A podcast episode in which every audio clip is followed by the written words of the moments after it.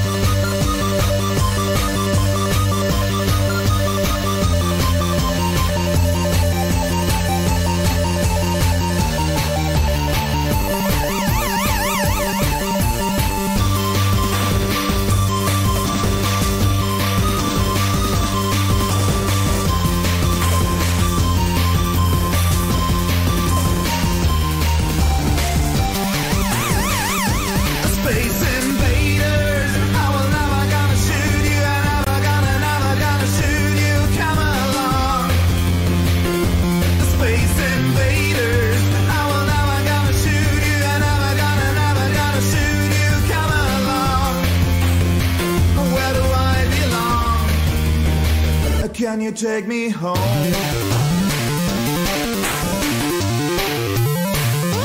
Space invaders, I will never gonna shoot you. I never gonna, never gonna shoot you. Come along. Space invaders, I will never gonna shoot you. I never gonna, never gonna shoot you. Come along. Where do I belong? Can you take me home?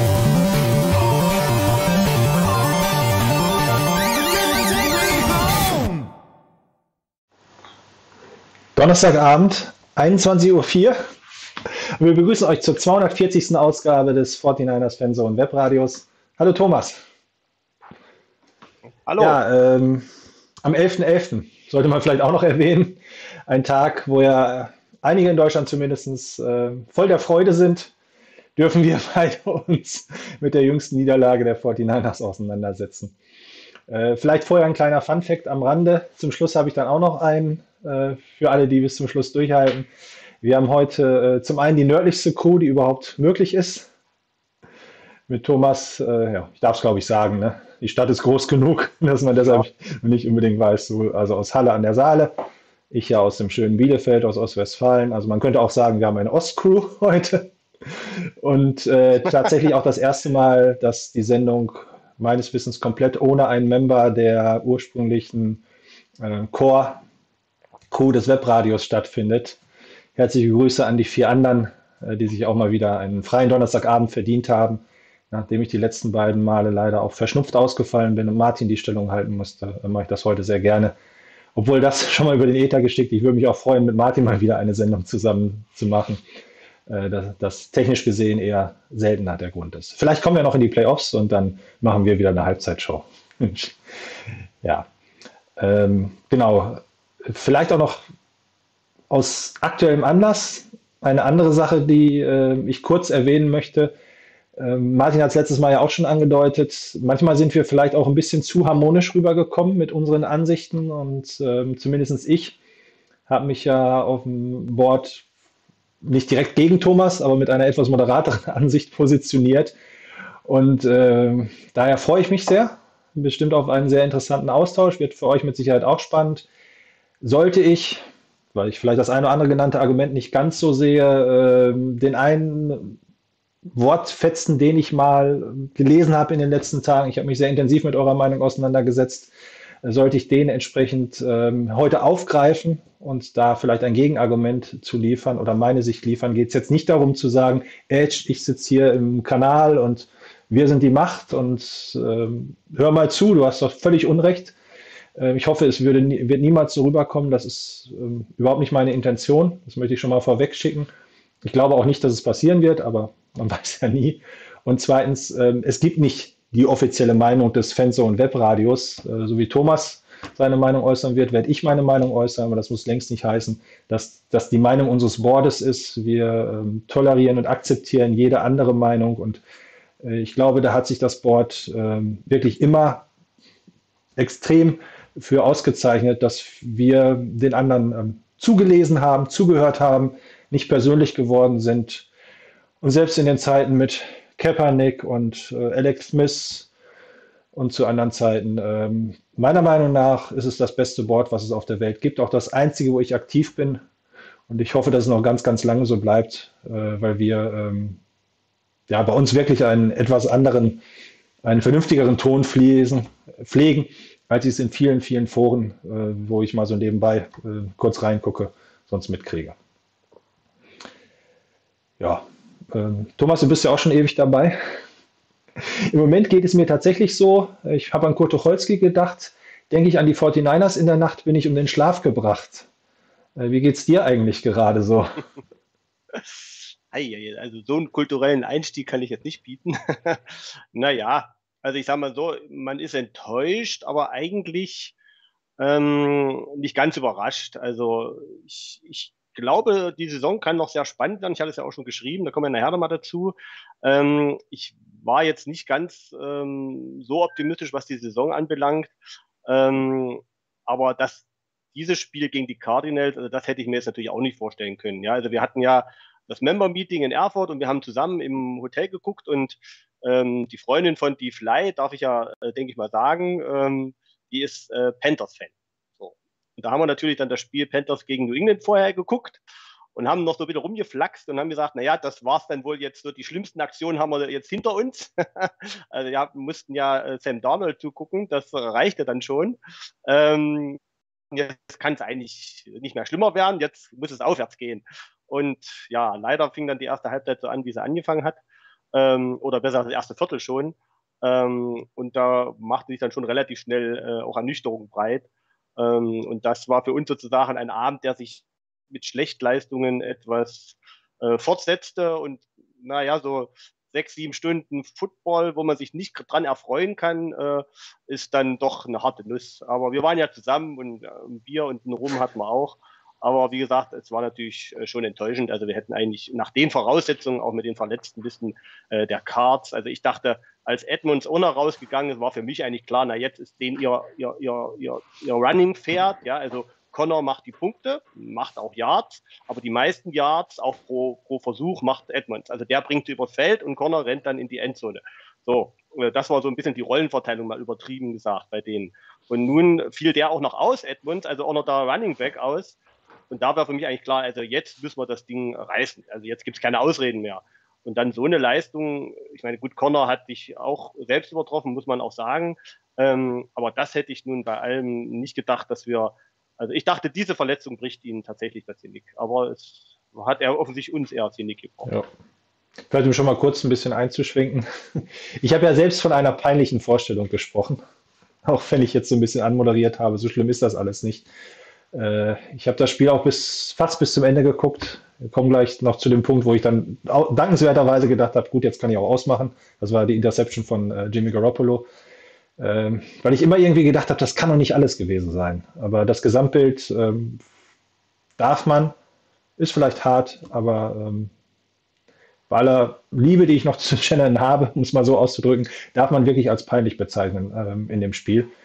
Ähm, ja, das, mich haben vor allem einzelne Situationen auch sehr geärgert und ich glaube, ähm, ja, es fing irgendwie gleich nicht besonders an. Also du hast das erste Vierteljahr schon angesprochen. Also wie man sich so selbst ein Bein stellen kann mit den beiden Fumbles und äh, das ist alles erklärlich als einzelne Aktion und ich will jetzt auch nicht sagen, Eric Armstead ist schuld daran, wir hatten sie doch gestoppt und dann macht er so ein, so ein dummes Foul. Ähm, die Frage ist ja, muss man das überhaupt äh, pfeifen? Passiert es einfach im Eifer des Gefechtes? Äh, gut, Josh Norman, auch da finde ich die Regel dann irgendwie ein bisschen komisch. Also anstatt zu sagen, das hebt sich gegeneinander auf, ach nee, zu dem äh, Headcoach sagen wir mal du, du, du und du kriegst 15 Jahre Strafe, aber wir schenken euch einen First Down. war zwar am Ende nur drei Punkte, die es wahrscheinlich auch von der, äh, aus 42 Yards dann gegeben hätte. Meine ich, wären es gewesen, als ich mir das heute nochmal angeguckt habe. Aber es war natürlich wieder so ein Nackenschlag. Und dann ist Warner nah an einem Fumble dran und irgendwie ist er doch vorher auf dem Boden, der Spieler der Cardinals. Also klar, alle die, die sagen, ja, aber immer wieder hätte, hätte Fahrradkette, das hilft uns auch nicht weiter, ist völlig richtig. Aber trotzdem für einen Fan auch irgendwo frustrierend, sich das angucken zu müssen. Ja, ähm, genau. Vielleicht erstmal aus deiner Sicht, bevor wir auf einzelne Spielszenen oder ähnliches eingehen. Äh, du hast zum Beispiel den Gameplan, glaube ich, gar nicht so richtig verstanden. Ähm, aber also vielleicht möchtest du dazu noch mal ein bisschen was sagen. Und auf der anderen Seite auch, was hat dir sonst an dem Spiel erstmal nicht gefallen? Werden wir erstmal den Frust los. Mhm. Ja, also ich sag mal, verstanden habe ich natürlich nicht, dass wir so wenig gelaufen sind. Also das ging ja schon der, im ersten Viertel los. Also äh, wir hatten zwei Läufe äh, im ersten Viertel. Ja, also im vierten kann ich ja noch verstehen, wo man hinterher rennt, aber doch nicht im ersten Viertel. Da haben die Cards hatten neun Runs und wir hatten zwei. Ähm, und dementsprechend war auch die Time of Possession natürlich ganz klar zugunsten der Cards. Die haben ihr Spiel gemacht, haben ihre zwei Touchdowns gemacht und wir standen de facto nur vier Minuten auf dem Feld. Ähm, auch durch die Fumbles natürlich, ähm, aber eben, das war natürlich sehr unbefriedigend und eigentlich auch nicht passend, ja. Äh, wir hatten es ja auch schon geschrieben, die, die Packers haben es ja vorgemacht. Die Blaupause war das Packers-Spiel, ja. Die sind gelaufen, über 154 Yards, 37 Runs, äh, hatten, äh, glaube ich, 35 äh, Minuten waren die auf dem Spielfeld. Also die haben die Cards gar nicht ins Spiel kommen lassen, ja. Und wir haben sozusagen äh, voll aufs Passspiel gesetzt, obwohl ja ich sage mal, auch die Run-Defense der, der Cards, das war ja vorher schon klar, auch nicht die beste ist, haben wir voll aufs äh, Passspiel gesetzt. Ja, ich meine, klar, wenn die Fumbles nicht gewesen wären, hätte vielleicht Touchdown rauskommen können. Aber wir sind nun mal ein Run-First-Team und ich habe mal geguckt, ich, ich glaube, ich habe kein Spiel jetzt in der näheren Vergangenheit gefunden, wo wir nur elf Runs hatten im Spiel. Nicht mal gegen New England Quatsch, New England, New Orleans damals, wo wir diesen äh, 48 und äh, ganz knappen Sieg eingefahren haben, wo Garoppolo ja gefühlt jeden Pass angebracht hat, was ja ein passoffensives Feuerwerk war. Selbst da hatten wir 24, 22 oder 24 Runs, selbst bei diesem passlastigen Spiel. Ähm, also wie man mit elf Runs gegen die Cardinals, also unsere unsere Philosophie als Run-First-Team, was uns ja auch in den, in den Super Bowl getragen hat, wie man das gegen die Cards von gleich so früh sozusagen de facto gar nicht einsetzt, sondern voll auf Garoppolo setzt, also auf das Passspiel. Also das habe ich tatsächlich nicht verstanden, weil es ja ein Spiel vorher die Packers vorgemacht haben, wie es eben auch geht. Ja, ähm, soll ich da sofort was zu sagen? Also ich, genau, äh, ja, ich habe mir das nämlich tatsächlich unter dem Gesichtspunkt nochmal angeguckt, nicht nur unter dem Gesichtspunkt, aber ähm, wir haben ja auch darüber diskutiert, was völlig richtig ist. Äh, ich glaube, Kai Shannon hat ein paar Attribute, die er mit sich rumschleppt. So nach dem Motto, er ist nicht lernfähig, er äh, ist sehr stur, schiebt die Schuld auf andere, ähm, hat die beiden Super Bowls verloren. Und äh, jetzt fängt er auch noch an und glaubt, er wäre klüger als die anderen und sagt sich, naja, ein Laufspiel ist doch ganz einfach, ich mache genau das Gegenteil, weil damit rechnet der Gegner ja nicht. Und naja, ich fühle mich schon wieder an die Zeit mit Harvard zurückerinnert. Ich weiß nicht, ob ihr es noch wisst. Also wenn ich da mal im Webradio teilgenommen hatte, war das fast jede Woche ab der zweiten Saison mit Kaepernick so das Thema, dass wir vorher gesagt haben, das ist unsere Stärke, das ist deren Schwäche. Das werden wir gnadenlos ausnutzen und ja, wir haben das Gegenteil gemacht und haben uns da irgendwie durchgewirkt. Und äh, ja, ähm, ist ja eh immer ähm, auch ein, äh, eine Art Schachspiel zwischen den, zwischen den Coaches. Ähm, ich habe tatsächlich mir mal die Mühe gemacht und bin dann aus technischen Gründen nicht mehr weitergekommen, auch noch die zweite Halbzeit zu nehmen, für die erste Halbzeit mir mal jedes Play anzugucken und wie das eigentlich sozusagen geendet hat. Würde ich euch gleich auch gerne zeigen. Ähm, also ich verstehe dich, äh, völlig richtig, das Argument. Äh, es hat am Ende keinen Erfolg gebracht und es ist wirklich zu hinterfragen, ob nicht ein lauflastigeres Spiel was ja eigentlich auch der Spielstil der 49ers ist. Und da waren wir auch auf dem Weg hin, dass das Laufspiel wieder besser funktioniert. Ob das nicht äh, auf lange Sicht gesehen uns mehr Chancen gegen die Cardinals äh, gegeben hätte. Ähm, ich kann mir vielleicht Folgendes vorstellen. Ähm, die Vielleicht hat sich das Spiel ganz anders entwickelt, als es sich Shanahan gedacht hat. Dass es gar nicht sein Plan war, so viel zu passen. Der Pass hat aber sehr gut funktioniert, wie wir gleich sehen werden. Und ähm, ich habe nicht bei uns, meine ich, aber ich habe einen Bericht in den USA eben noch gelesen, wo ihm einer auch genau das vorwirft, was du sagst, aber es sind nicht deine Argumente. Ähm, der, sagt, der hat sich so darin verrannt, dass er zum Beispiel auch sagt, selbst im letzten Drive im ersten Quarter hätte man laufen müssen. Ja, äh, der Drive hat bei 4 Minuten 2 auf der Uhr angefangen. Wir haben da sehr passlastig gespielt, haben mit 12 Sekunden übergeben und einen Touchdown gemacht. Also, äh, wie er da jetzt noch mehr Zeit von der Uhr nehmen will durch ein Laufspiel, ähm, weiß ich nicht richtig. Und äh, der sagt dann zum Beispiel auch, auch in der zweiten Hälfte sind wir nicht weitergelaufen, sind wir immer noch nicht gelaufen, obwohl das Spiel ja längst noch nicht verloren war. Ähm, ja, richtig. Aber wenn ich mir dann das Play-by-Play -play angucke, also die Cardinals haben ja gerade den Touchdown gemacht für ein 24-7 und Shanahan sagt sich vielleicht auch, jetzt versuche ich erstmal den Lauf zu etablieren, um so ein bisschen auch rauszunehmen. Leider geht der Lauf von Elijah Mitchell für minus 1 Yards. Dann stehst du da Zweiter und Elf. Und dann fängt natürlich schon wieder die Frage an, wenn der Pass doch recht gut funktioniert hat, mache ich jetzt nochmal einen Lauf oder versuche ich es ja ein bisschen mit Gewalt mit dem Pass? Es kommt ein Sack und bei 19, Grad, äh, 19 Yards hast du eh nur noch eine Chance. Also ähm, der Versuch war vielleicht da, man weiß es nicht. Und vielleicht hat Shanahan sich auch gesagt, naja, die Cardinals werden jetzt natürlich an ihrer Schwäche gegen die Packers arbeiten. Und meiner Meinung nach haben wir das Hinspiel vor allem wegen JJ Watt verloren. Siehst du das auch so ähnlich? Oder also den habe ich als sehr, sehr prägnant im, im, im Kopf gehabt im Hinspiel. Und dass er vielleicht gedacht hat, wenn der, der ja nun gegen den Pass noch stärker ist als gegen den Lauf, wenn der heute fehlt, dann testen wir mal den Pass. Und die Cardinals haben sehr häufig, ich glaube, das ist auch ein Unterschied, ob, die gegen, ob sie gegen Garoppolo oder gegen äh, Rogers spielen, haben natürlich sehr häufig sechs, sieben Mann an die Line of Scrimmage gebracht. Auch Cornerbacks dabei, die dann ja auch Deckungsaufgaben übernehmen und nicht jetzt auf den Quarterback draufgehen. Aber sie haben eher was im Backfield angeboten als durch die Line durch. Und ähm, naja, ähm, ich hoffe, ich langweile nicht zu sehr. Ich war selbst überrascht und das war vielleicht auch einer der Gründe, warum wir uns das Spiel viele bis zum Schluss dann doch angetan haben. Ähm, es soll nicht heißen, dass das der einzig richtige Gameplan war. Ähm, könnte nur halt vielleicht wirklich eine Erklärung sein, warum es äh, an dem Tag so gelaufen ist. Ähm, ich habe die Plays immer in diesem Muster, ne? also ist quasi im Zickzack. Das erste Play war ein Lauf von Elijah Mitchell, unterstützt deine These und auch die These, die viele andere haben. Äh, der macht sich doch richtig gut, macht gleich neun Yards, äh, da muss man häufiger drauf setzen. Dann ganz lockerer Pass auf ähm, na, Kajuschik. Ihr seht ja drumherum, äh, finde ich schön schematisch. Äh, kein weiterer Cardinal-Spieler, 1 zu 1 Situation, First Down. Dann äh, ein Pass auf ähm, na, George Kittle, First Down, 13 Yards, relativ einfach gemacht. Das nächste Play, meiner Meinung nach, überhastet geworfen von Jimmy Garoppolo. Auch das, was einer gesagt hat, jeder zweite Wurf von Jimmy Garoppolo ist nicht optimal. Kann man eigentlich auch nochmal sehr gut sehen, wenn man sich das jetzt alles anguckt. Aber rein schematisch würde ich sagen, nicht verkehrt. Klar, man kann sagen, erstmal wieder Run First. Ist ja ein First Down. Wir haben jetzt zwei First Downs mit dem Pass gemacht. Ähm, aber wenn ich jetzt, ich sag mal, als völlig unkritischer Headcoach mir das angucke, würde ich sagen, Play hätte doch funktioniert. Also wenn der Quarterback jetzt hier nicht viel zu früh geworfen hätte, er war nicht besonders unter Druck, äh, wäre das aufgegangen, was ich mir da überlegt habe.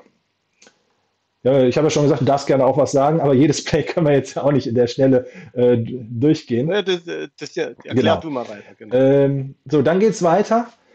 Ein Pass auf äh, ähm, na, Kittel, weil, nee, stimmt gar nicht. Der musste nicht so tief sein. Das war ja noch der zweite Versuch. Äh, das war wirklich meiner Meinung nach auch kein gutes Play. Ähm, und dann wird er, wird er glaube ich, gesackt. Also da war er dann wirklich dann three and out. Das war ja unser erster Drive, äh, meiner Meinung nach. Und dann machen wir im zweiten Drive, ich habe das jetzt nicht nebenbei ähm, offen. Ich glaube, das ist äh, Mist, da muss ich jetzt nochmal gucken, damit ich das auch richtig sagen kann. Ähm, was an dem. Ach so, das ist ja der Pass auf, auf George Kittle, wo er fummelt. Äh, guckt euch mal an, meiner Meinung nach, das ist ein ähm, richtig optimaler West Coast-Spielzug. Ne? Also George Kittle ähm, hat da ganz viel Möglichkeit, noch Yards after Catch zu machen. Also ich würde jetzt mal sagen, bis hierhin Erfolg wenig, ja. Aber grundsätzlich könnte man bis hierhin jetzt nicht sagen, dass es äh, falsche Plays waren. Sagen wir es mal, mal so rum. Das nächste ist dann, nachdem wir dann äh, den Ball bekommen und äh, aus dem ein Touchdown resultierte, ist dann wieder ein Pass, wieder ein First Down. Mir, mir fällt eine Sache auf, die dir vielleicht auch schon aufgefallen ist. Die Pässe waren alle sehr lang und dementsprechend natürlich immer schnell einen First Down gemacht. Vielleicht wollte er mal aggressiver spielen als sonst. Man wirft ihm ja manchmal auch berechtigterweise gefühlt Angsthasen-Football vor. Hat er gedacht, jetzt mache ich es mal anders. Führt aber dann natürlich dazu, dass du auch innerhalb von drei Minuten übers Feld marschierst und wieder sehr schnell deine Defense aufs Feld musst und was am Ende mit Sicherheit auch zu viel war für die Defense. Ähm, dann versucht das mit dem Laufspiel über Elijah Mitchell. Völlig broken Play, äh, minus 5 Yards, zweiter und 15. Der muss ja schon fast wieder ein Pass sein möglicherweise fangbar. Debo Samuel macht nun ja auch so ein paar Drops und äh, das Play habe ich auch nicht ganz verstanden. Also die äh, dritter 15, die First Down Markierung ist an der gegnerischen 48, ungefähr da, wo Kittel steht. Kittel ist der Spieler, der unten ist, bekommt auch den Ball. Fällt dir auf, dass Brandon Ayuk da wieder eine sehr interessante Bewegung macht? Also man kann es jetzt nicht so gut sehen. Ich wollte nicht das ganze Spiel analysieren. Ayuk ist der, der oben ist. Wirkt wie gedeckt er macht aber einen ganz mhm. scharfen Cut, vielleicht auch einen leichten Push. Und in dem Moment, in dem Garoppolo leider schon in die andere Richtung geworfen hat, hat er auf einmal drei Yards Platz. Also das wäre eigentlich das First Down gewesen. Ähm, dann kommt, glaube ich, mal ein Screen auf äh, Mitchell. Das hat ja auch Funky, glaube ich, oder wer war es? Nicht, dass ich den falschen Namen denk, äh, sage. Sehr schön herausgearbeitet, was mit unseren Running Backs eigentlich los ist, mit den Rookies, dass zu selten Elijah Mitchell ins Passspiel eingebunden wird.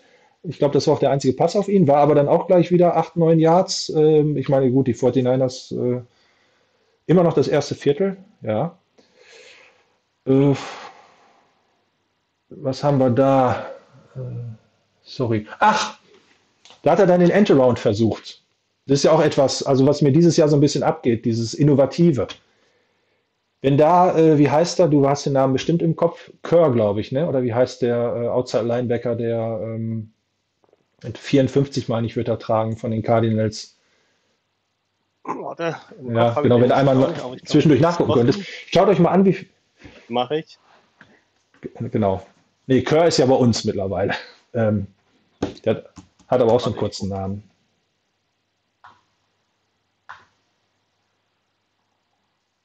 Ich meine, es wäre die 54 gewesen. Ich kann aber auch in das Play-by-Play -play kurz reingucken. Sorry für die kleine Unterbrechung. Ähm, nur die Flipcard aufmachen. Ach, ich hätte es offen, aber habe ich dann doch nicht offen. So, warte, die 54. Ah, nee, Jordan Hicks und Jaden Thompson haben den Tackle hinter gemacht, aber ähm, auf jeden Fall hat da einer wahnsinnig gut aufgepasst in der Defense der ähm, Cardinals. Wenn der ihn nicht gestört hätte, ich finde, allerhand, wie viel grüne Wiese da ist, ne? Bei dem Play. Ist schon mhm. sehr ärgerlich. Äh, der Drive blieb trotzdem am Leben. Es kam dann nämlich ein, äh, oder war das wieder ein Sack? Moment, jetzt muss ich selbst nachgucken. Nee, das war wieder ein Pass auf, äh, nein, das, ach, incomplete für George Kittle. Ach, da gab es die, die Holdingstrafe. Okay, das, da habe ich keinen Play von. Dann läuft Elijah Mitchell mal wieder beim First Down für elf Yards. Also es wurde ja auch langsam Zeit. Passt alles dazu. Äh, also wir haben diesmal Run, äh, Pass First und dann, dann, dann gute Läufe drin gehabt. Ähm, der nächste Pass ist auf Brandon Ayuk für 11 Yards. Ähm, auch so, er hat da 7, 8 Yards oder 5, 6 Yards after catch. Ähm, sehr schön, eigentlich so schematisch, dass Brandon Ayuk den locker annehmen kann und sein Defender ist der Einzige, der ihm da gefährden kann. Der nächste Pass kommt auf äh, George Kittle für 14 Yards. Also ich finde, die Maschine rollt richtig mit diesem Pass. Ähm, aber am Ende, sie, genau, endet. sie endet dann wieder. Und äh, also, das ich sag mal, das, das, äh, es muss nicht 17 zu 7 stehen äh, für die Cardinals. Es kann fast auch andersrum stehen. Ein bisschen sehr optimistisch. Ich glaube, die Cardinals hätten mehr Punkte gemacht. Aber George Kittle war in Field Goal Nähe und das waren jetzt auch nochmal 12 Yards. Ähm, okay, und dann kommt der letzte Drive, äh, wo ein, zwei Sacks dazwischen sind. Jetzt mache ich es mal ein bisschen schneller, äh, wo ihr aber auch seht, ähm, ja, phänomenaler Catch von äh, Kajuschik, den müssen wir, glaube ich, auch kurz ansprechen, wo die Flagge dann quer durchs Stadion flog. Das war ein ganz toller Catch von Kajuschik. Äh, und ja, so ähnlich ging das dann bis zum Schluss weiter. Ähm, da ist, glaube ich, äh, waren der äh, Pass Interference auf Mohamed Sanu. Dann darf Mitchell mal wieder laufen, kommt auch sofort zum First Down. Also das war so ein richtig schöner äh, Drive auch, wie der Drive, der mit dem Fumble endete, finde ich schon. Und zum Schluss dann jetzt mal ein bisschen schnell gemacht äh, nach dem Sack und erster, äh, Quatsch, also First and Goal an der 25 oder so ähnlich. Ähm, nee, war, war dann erster und zehn. Wir sehen ja noch die First Down Markierung und hinter der Touchdown auf George Kittle. Der Touchdown auf George Kittle übrigens ähm, sah ja so aus, dass Garoppolo und Kittle haben sie ja auch sich da super kommuniziert haben. Ähm, Debo Samuel lief ein Slant. Ist ja kaum noch zu sehen, nur noch am Rand. Ähm, das wäre, glaube ich, eigentlich der gewesen, wo er schematisch hätte hingehen sollen. Weil ich habe das auch so ein bisschen danach geguckt, was war das überhaupt für ein Play? Äh, weil ist ja nicht so doll, ein Play, wo vier Verteidiger oder vier Receiver gedeckt sind und äh, George Kittle ähm, dann irgendwie nur durch, durch so eine Aktion ähm, auch einen super Catch macht. Aber ähm, es hätte da schematisch die Chance gegeben, zumindest an die Ein-Jahr-Linie zu kommen und wir hatten ja auch noch genug Zeit auf der Uhr. Also im Großen und Ganzen, die zweite Halbzeit fehlt. Ich glaube, die ist nicht mehr so überzeugend, was das Passplay betrifft. Aber für mich irgendwo doch erklärbar, dass er, ob er es wollte oder nicht, bei dem Pass geblieben ist, weil die Cardinals auch immer wieder äh, vorne an der Line of Scrimmage standen. Und ich habe dann versucht, ich konnte es leider nur per Hand auszurechnen, mal zu vergleichen. Erste Halbzeit Packers gegen Arizona und unsere erste Halbzeit. Und ich war ein bisschen überrascht bei den Packers von den Zahlen. Ähm, jetzt muss ich auch auf dem richtigen Bildschirm. Die Packers haben natürlich unwahrscheinlich viel von der Uhr genommen, aber guck dir mal das Passspiel von Aaron Rodgers an. Dass ich da natürlich irgendwann sage, ich mache mit dem Pass nicht so weiter. Und da waren zum Teil drei, vier Pässe, die nicht ankamen. Also ich habe dann nur die Charts durchgelesen äh, und jetzt nicht mir das, Play, das Spiel nochmal angeguckt, da fehlte mir die Zeit zu. Ähm, und 16 von äh, Läufe für 59 Yards, also der Vorteil ist, du nimmst Zeit von der Uhr. Ich habe es ja auch reingestellt. Ich selbst, Brandon Staley hat mal gesagt, warum laufen wir eigentlich überhaupt noch? Wenn man einen nach Analytics fragt, darfst du nur noch passen. Ja, du bringst eine physikalische äh, Komponente ins Spiel. Das haben wir auch auf den Bildern gesehen. Elijah Mitchell hat ja da auch häufig drei, vier Leute mitgeschleift. Das gefällt uns, glaube ich, auch. Also ich sehe auch sehr gerne ein hartes Laufspiel, muss ich zugeben. Ich brauche kein 48, 45. Wenn da geile Spielzüge bei sind wie damals, nehme ich das auch mit. Aber ne, äh, und die, äh, die Cardinals haben natürlich auch so gar nichts auf die Kette bekommen. Also da waren beide Mannschaften in der ersten Halbzeit nicht so gut. Und ja, ähm, die 49ers ja, äh, dagegen, ähm, hm? da sah es so aus. Ne?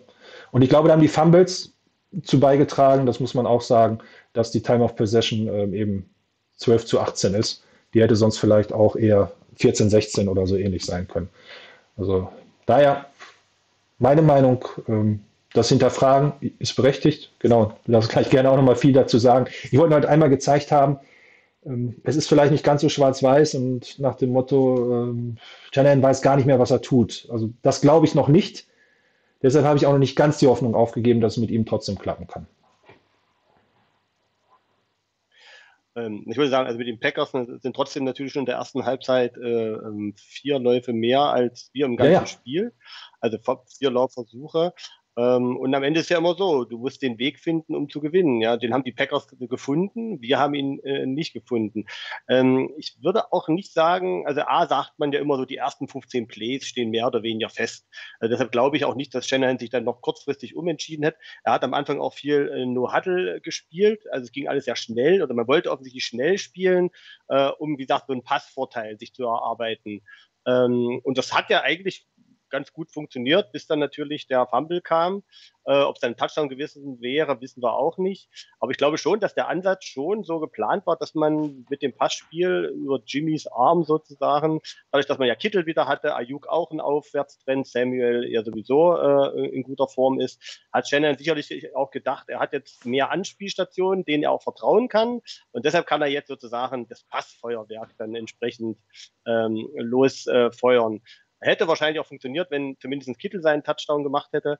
Aber wie gesagt, ähm, es war dann am Ende doch nicht äh, die entscheidende Strategie, zumal es für uns natürlich völlig untypisch äh, ja. ist. Und ob man, ich sage mal, in so einer Situation wie wir jetzt anfängt, völlig untypisch zu spielen, sondern einfach sicherlich, es hat auch gut gegen die Bears geklappt und dann jetzt praktisch alles wieder umbricht, so, zumindest im ersten Viertel. Ähm, ja, Also hat mich jetzt nicht unbedingt überzeugt. Ja, wenn der Touchdown gekommen wäre über Kittel, äh, wäre es vielleicht anders äh, gewesen. Hätte man gesagt, alles richtig gemacht, ist schon richtig. Aber ich sag mal, ähm, die Wahrscheinlichkeit, also wenn mir jemand gesagt hätte, ihr lauft in dem Spiel nur elf Runs, da hätte ich gesagt, dann wären wir wahrscheinlich nicht gewinnen. Ja, weil man dann, ähm, also auch davon ausgeht, dass es äh, auch dementsprechend wir zum Pass gezwungen worden werden. Und ich bin ja auch immer ein Befürworter. Also ich sage bei jedem Spiel gegen die Packers, die Mannschaft, die den Lauf etabliert, gewinnt. Weil ich meine, dass die Packers, wenn sie sich nur auf Rogers verlassen, ist für mich das klassische Beispiel, äh, der für mich ein Unterschiedsspieler ist. Einer schrieb, ich brauche einen Bessermacher. Ja, ich wüsste einen. Komme ich vielleicht nachher noch zu. Da sage ich, also das stimmt auch, das ist auch meine tiefste Überzeugung, ja. Also du kannst nicht äh, nur mit Pass, Pass, Passen ein Footballspiel gewinnen. Das äh, haben vielleicht ja, Drew Brees und Sean Payton, die haben das vielleicht drauf gehabt, die fallen mir da noch ein. Und im College natürlich auch genug Mannschaften, aber wir reden ja nicht vom College Football. Ähm, das, das ist richtig, ja. Das ist unterm Strich. Ähm, ja, ich glaube, also das ist die Frage, die ich mir auch gestellt habe. War das von Anfang an so gescriptet und Shannon ist stur dabei geblieben oder hat er halt wirklich gesehen, ähm, die stellen so viele Leute da vorne rein, ich teste ich test es mal weiter. Also ähm, ich weiß es nicht, ähm, ob die nicht vielleicht auch doch zwei Plays zur Auswahl haben am Anfang. Weil du kannst ja nicht, also jetzt sagen wir mal rein theoretisch, du hast Dritter und 20, dann kannst du ja nicht den, äh, den, den Lauf durch die Mitte spielen, den du sowieso vorhattest. Ne? Aber Nee, ja. das ist klar, das ist auch. Hm. Aber so, es, es, es wirkte wie so eine Stunde eine Kette, wie gesagt, auch durch dieses nur ja, Hattel. Das stimmt. Ja, also man hat ja jetzt nicht sozusagen ihm was Neues erzählt, also, äh, also praktisch ihm nochmal äh, umgeändert. Das hätte vielleicht ein bisschen länger gedauert, den Spiel, sondern es muss ja schon irgendwie, äh, wirkte das auf mich, als ob das sozusagen schon geplant ist, dass man hier schnell spielt und auch mit Pass spielt, um sie zu überraschen.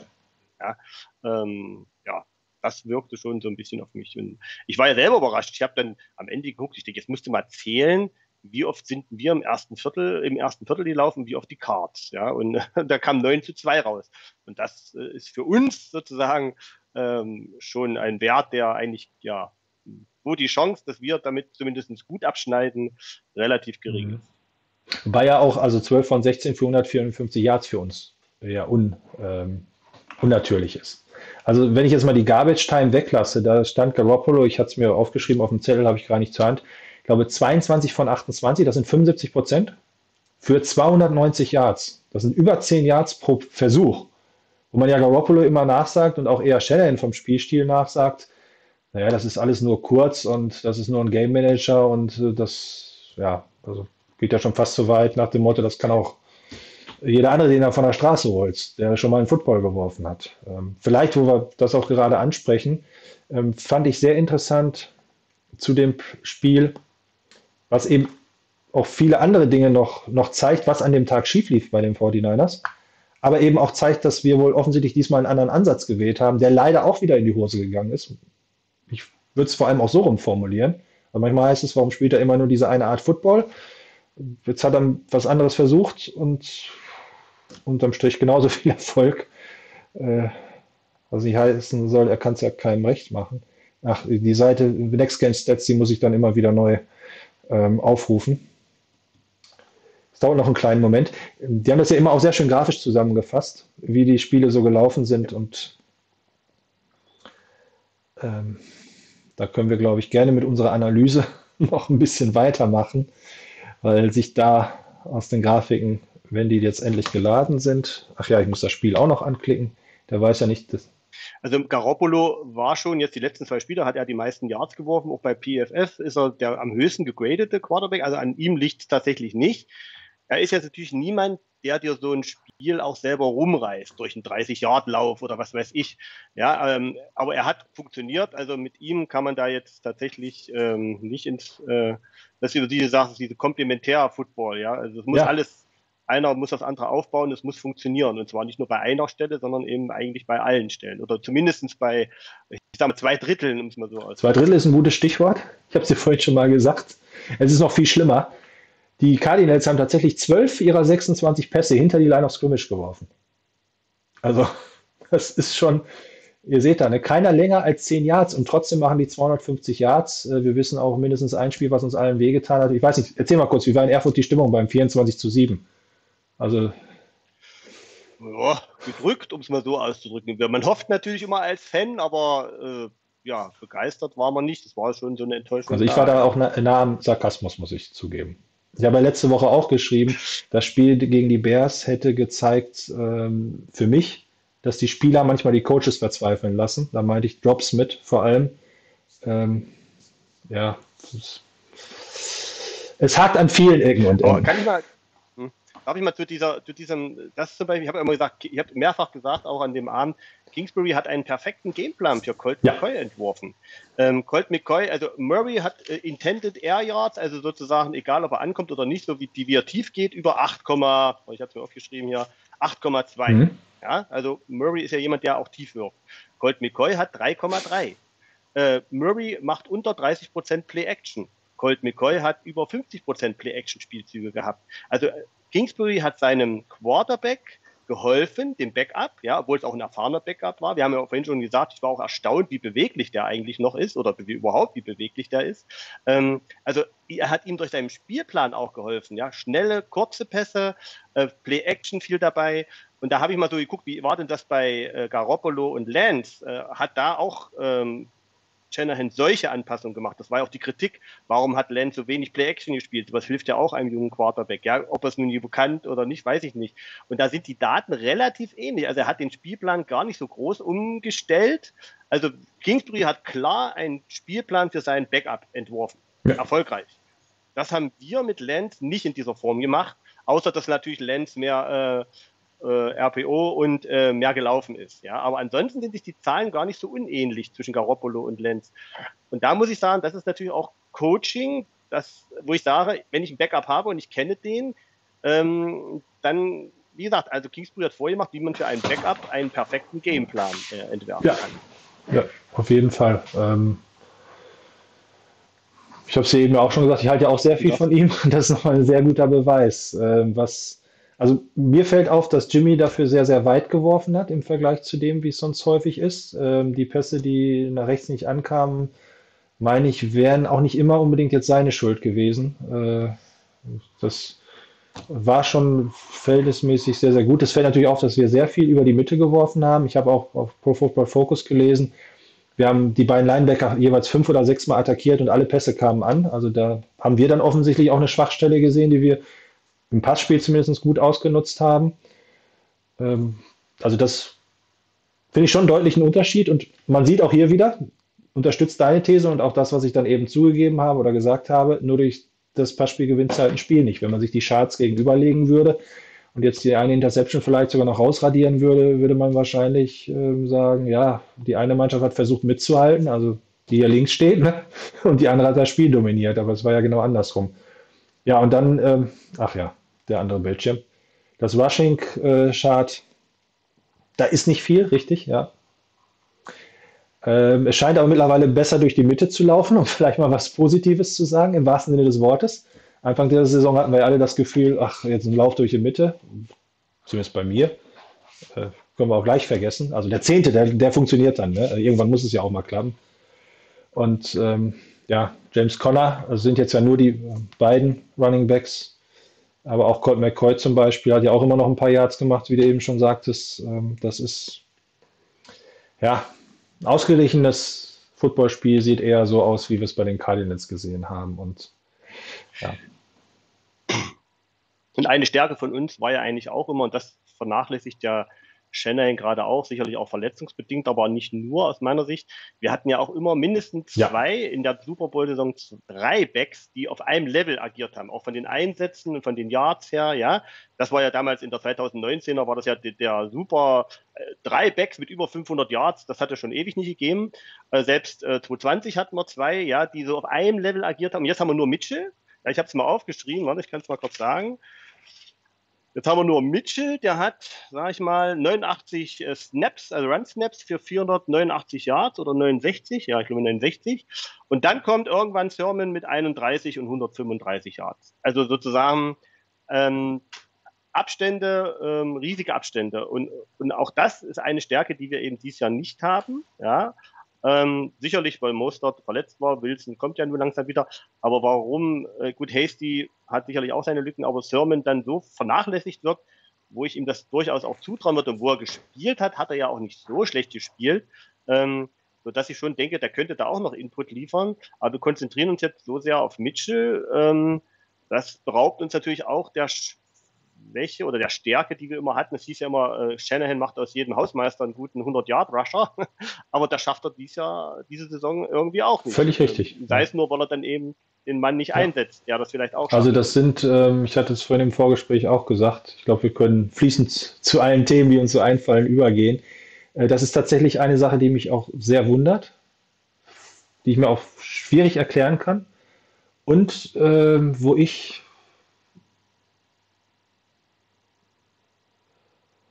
am meisten sogar verwundert drüber bin, ist, dass er es in den ersten Jahren geschafft hat, auch mit einem relativ auf dem Papier schwachen Personal Gegner zu überraschen. Und das hat schon in der letzten Saison nachgelassen. Vielleicht waren dann wirklich die Möglichkeiten von Bethard und Mullins doch so begrenzt, dass die gegnerischen Coaches mittlerweile wussten, wo sie dagegen vorgehen sollen. Aber das hätte ich mir eben auch dieses Jahr, äh, das, ja, diese Überraschung hatte ich noch gar nicht. Also, dass die 49ers ein Spiel äh, als Underdog angehen und auf einmal äh, alle Welt sich umguckt und sagt, wo kommen denn die 42 Punkte her, die die da hingezaubert haben? Also, da ist, ähm, ich, ja, ähm, ähm, wir kommen zu den Sachen, die sich ändern und ähm, irgendwas passt sch- scheinbar wirklich nicht. Entweder ist er mittlerweile outgecoacht, würde mich wundern, er war ja nun auch schon lange Jahre vorher Offensive Coordinator, also so ganz neu ist das ja alles nicht, was Shanahan macht. Ähm, und ich fand es halt eben auch vom Grundprinzip her, von der Auswahl der Plays, zumindest in der ersten Halbzeit, nicht so schlecht. Also man konnte immer viel grüne Wiese um die Spieler sehen. Ähm, Das hatte schon Sinn und Verstand und war nicht so, wie man manchmal meint, ich habe das Wort Gemurkse oder Gewürge gelesen. Das ist auch manchmal meine Meinung gewesen, aber in diesem Spiel garantiert nicht. Also da waren so viele 10, 12, 15 Yards First Downs bei, ähm, wie ich es, glaube ich, fast noch gar nicht unter Shannon gesehen hatte. Das sind ja eher immer so diese, ne, ich werfe den Ball drei Yards und dann müssen sich mal mit sieben Vorblockern die Leute die letzten zehn Yards da durchkämpfen. Ähm, sah eigentlich spielerischer aus, aber gebracht hat es ja auch wieder nichts. Ähm, ich habe ja vorhin darauf hingewiesen, dass Brandon Ayuk äh, in dem Moment noch gecovert ist, aber kurz danach so einen super Cut macht. Vielleicht äh, diese Chart, die die äh, Separation der Receiver zeigt, verdeutlicht ganz gut, warum Ayuk möglicherweise den Pass nicht bekommen hat und eventuell bislang auch, äh, also er ist langsam dabei ist, immer mehr Pässe zu bekommen. Er schafft es nicht, um im Schnitt Separation zu schaffen. Und Garoppolo hat man ja schon immer nachgesagt, ist niemand, der seine Receiver frei wirft. Also der quasi den Receiver frei sehen muss. Das machen ja manche Quarterbacks ganz, ganz stark, dass sie eigentlich irgendwo hinwerfen, wo in dem Moment, wenn das jetzt anhalten würde, der Receiver noch gar nicht frei ist, dass sie aber dem Receiver vertrauen oder die Route so gut kennen, dass die wissen, dass die nächsten drei, vier Schritte der Receiver seine Separation haben wird. Und ähm, vielleicht war das auch einer der Gründe, weshalb Garoppolo gar nicht da groß nach links rüber geguckt hat äh, in diesem einen Play. Äh, und eben grundsätzlich, das hattet ihr, glaube ich, auch schon mal thematisiert, das fällt schon auf, dass Ayuk, das meine ich, wäre aber auch schon letztes Jahr so gewesen, äh, der Receiver ist, der nicht so viel Separation hat im Vergleich zu Kittel und vor allem auch zu Samuel. Und ich habe ja immer noch ein bisschen gedacht, es läge an den Plays. Kittel, Samuel, viele Screens, wo der Gegner zehn Yards wegsteht. Das bringt natürlich in einem Durchschnitt gleich viel. Aber ich glaube, es ist tatsächlich, gerade auch von Samuel, äh, wird es in dieser Saison ist es noch stärker zu einem Qualitätsmerkmal geworden. Kein Qualitätsmerkmal ist das, was wir auch auf der anderen Seite sehen. Also Hopkins nicht dabei, Green nicht dabei. Und äh, Christian Kirk ist mit 2,86 Yards, das ist der Ligaschnitt, der schlechteste. Äh, fällt dir da vielleicht schon direkt irgendwas zu ein, wenn du diese Charts siehst? Naja, kann man nur sagen, ähm, die haben ihren Kader qualitativ gerade auf dieser Ebene ähm, hochwertig und auch tief zusammengestellt. Ja, also das kann man ähm, nicht an. Die droppen ja auch kaum. Ja, also ich hatte ja geschrieben im Preview, die hatten sechs Drops insgesamt. Äh, Samuel alleine hat schon neun.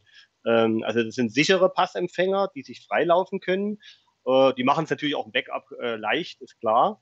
Ähm, aber ich sage mal, dass die jetzt Green und äh, Hopkins also so äh, gegen uns zumindest so problemlos, kann man ja fast sagen, ersetzen. Das hätte ich tatsächlich auch nicht so gedacht. Also, das muss ich sagen.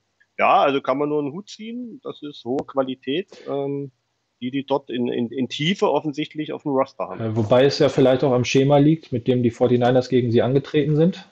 Da hast du gleich noch dann deinen großen Auftritt. Beziehungsweise auch an der Qualität vielleicht der äh, entsprechenden Coverage Unit, also unserer ähm, Spieler. Ähm, Sicherlich bedingt ja, das eine. genau, beides ist es, klar. Ähm, ganz kurz, Ronaldo, äh, oder wie heißt mit Vornamen Moore, äh, verfolge ich seit seinem Freshman Year in Purdue. Ich weiß nicht, wer in den letzten drei, vier Jahren College Football so ein bisschen geguckt hat. Absolutes Phänomen, der Typ. Ich habe ihn, glaube ich, in der zweiten Runde zu den Packers gedraftet. Ähm, ich hätte jetzt nicht unbedingt gesagt, dass die 49ers ihn in der zweiten Runde holen müssen, weil er mich irgendwie auch an Samuel und Ayuk erinnert. Aber äh, ja, er passt gut. Leider, leider habe ich damals schon gedacht, ist er in unsere Division gewechselt. Äh, er scheint da perfekt reinzupassen. Ne? Also ist ein sehr, sehr spannender Spieler, mit dem wir wahrscheinlich in den nächsten Jahren noch viel Freude haben werden.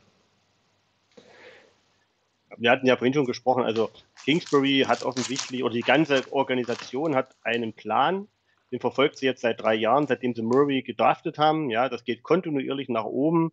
Ähm, und da kann man eigentlich nur Respekt äh, und einen Hut vorziehen, wie die da sozusagen kontinuierlich ähm, sich verbessert haben und wirklich offensichtlich im Plan auch liegen, sich nicht verrückt machen lassen haben am Anfang ähm, auch diese harte Entscheidung getroffen haben, also Rosen zu cutten und dafür, äh, oder Rosen dann wird sozusagen, ja, ich glaube, sie haben ihn dann ja auch gecuttet oder Mhm. abgegeben äh, und dafür Murray zu holen, obwohl sie ja schon eine First Round Quarterback hatten. Ähm, und dieser Plan war offensichtlich gut durchdacht und er geht Ja. auf. Ja. Und dann sieht man auch an dem, was du eben gesagt hast, ähm, hier in diesen Zahlen nochmal deutlich, die durchschnittliche Separation der 49ers Line beim, ähm, in dem Moment, in dem eben McCoy den Ball los wird, ist deutlich über dem Schnitt in der Liga. Der Einzige, der den Schnitt so ein bisschen halten konnte, war Sam Ibu. Nee, das ist ja auch. Ja, die Zahlen und die schwarze Linie irritiert mich jetzt gerade. Ach ja, doch, stimmt. Der Schnitt ist ja, äh, also Bosa und Ibucam können den Schnitt so ungefähr einhalten. Und äh, ja, die äh, Cardinals Defender sind leider alle unterhalb des Schnitts, also näher dran, als man es erwartet. Hängt mit Sicherheit mit unserer schwachen rechten Seite der O-Line zusammen, also wenn man sie vor allem mit der linken Seite vergleicht. Und auch mit dem Gameplan, äh, wenn McCoy gefühlt, das Play, was du gleich zeigen wirst, ich glaube, es sind im Kopf gestoppte 1,8 Sekunden oder so, wenn er halt den Ball sehr schnell los wird, obwohl Garoppolo ja auch zu den Spielern gehört, die den Ball schnell loswerden, ähm, hast es auch etwas schwieriger, da dran zu kommen. Ne? Also ich glaube, man sieht ähm, an diesen Charts dann sehr gut, wie das Spiel gelaufen ist und wer wohl gewonnen hat. Äh, das ist, ja.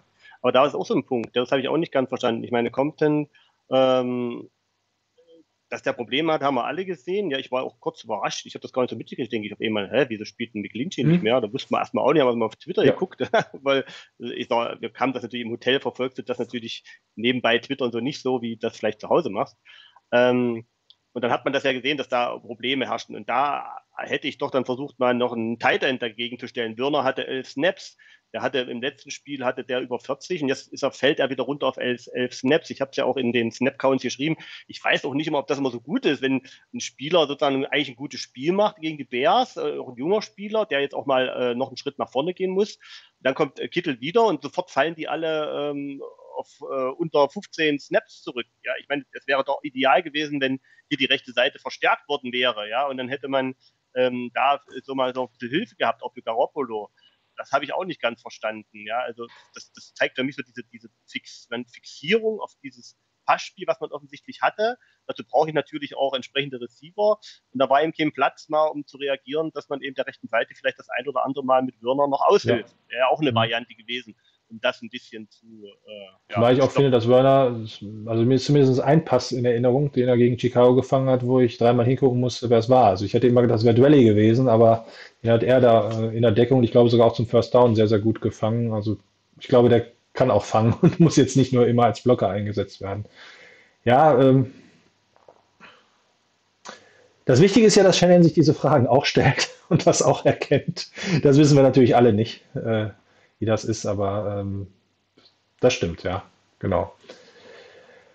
Ja, äh, jetzt haben wir sogar schon 10 vor 10. Oh Gott, geht die Zeit rum. Wollen wir uns vielleicht mal das Play angucken?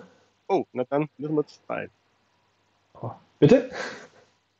Genau, ich, ich hatte es ja schon angekündigt, sozusagen, dass das für mich das, das Play, was so das Missmanagement, Genau. wenn man so nennen will, ähm, in der Defense zeigt, dass da also eigentlich im Prinzip an der Sideline wie auf dem Feld eben wirklich nicht viel Ja, zusammen genau. Ähm, ich zeige es sofort, dann legst du los. Alle wichtigen Informationen sind, glaube ich, zu sehen. Ja, So, viertes Viertel, vielleicht kann sich der ein oder andere daran erinnern. Ähm, wir sind so bei 6,55, ja, also wir sind mit äh, zwei Touchdowns zurück. Äh, es sind aber noch gut sieben Minuten sozusagen Zeit. Also, ja, unsere Offense ist ja ein Stückchen auch gerollt. genau. Wir haben Also, gerade das, die das Field Goal geschossen, was dann nur vielleicht den Touchdown, Genau, also genau. konnte durchaus hoffen, dass die Offense so weiterrollt, finde ich. Hm? Richtig. Also wir sehen Dritter und Zwei. Die Cards haben den dritten und zweiten. So, und jetzt guckt man sich schon mal das Bild an auf der rechten Seite.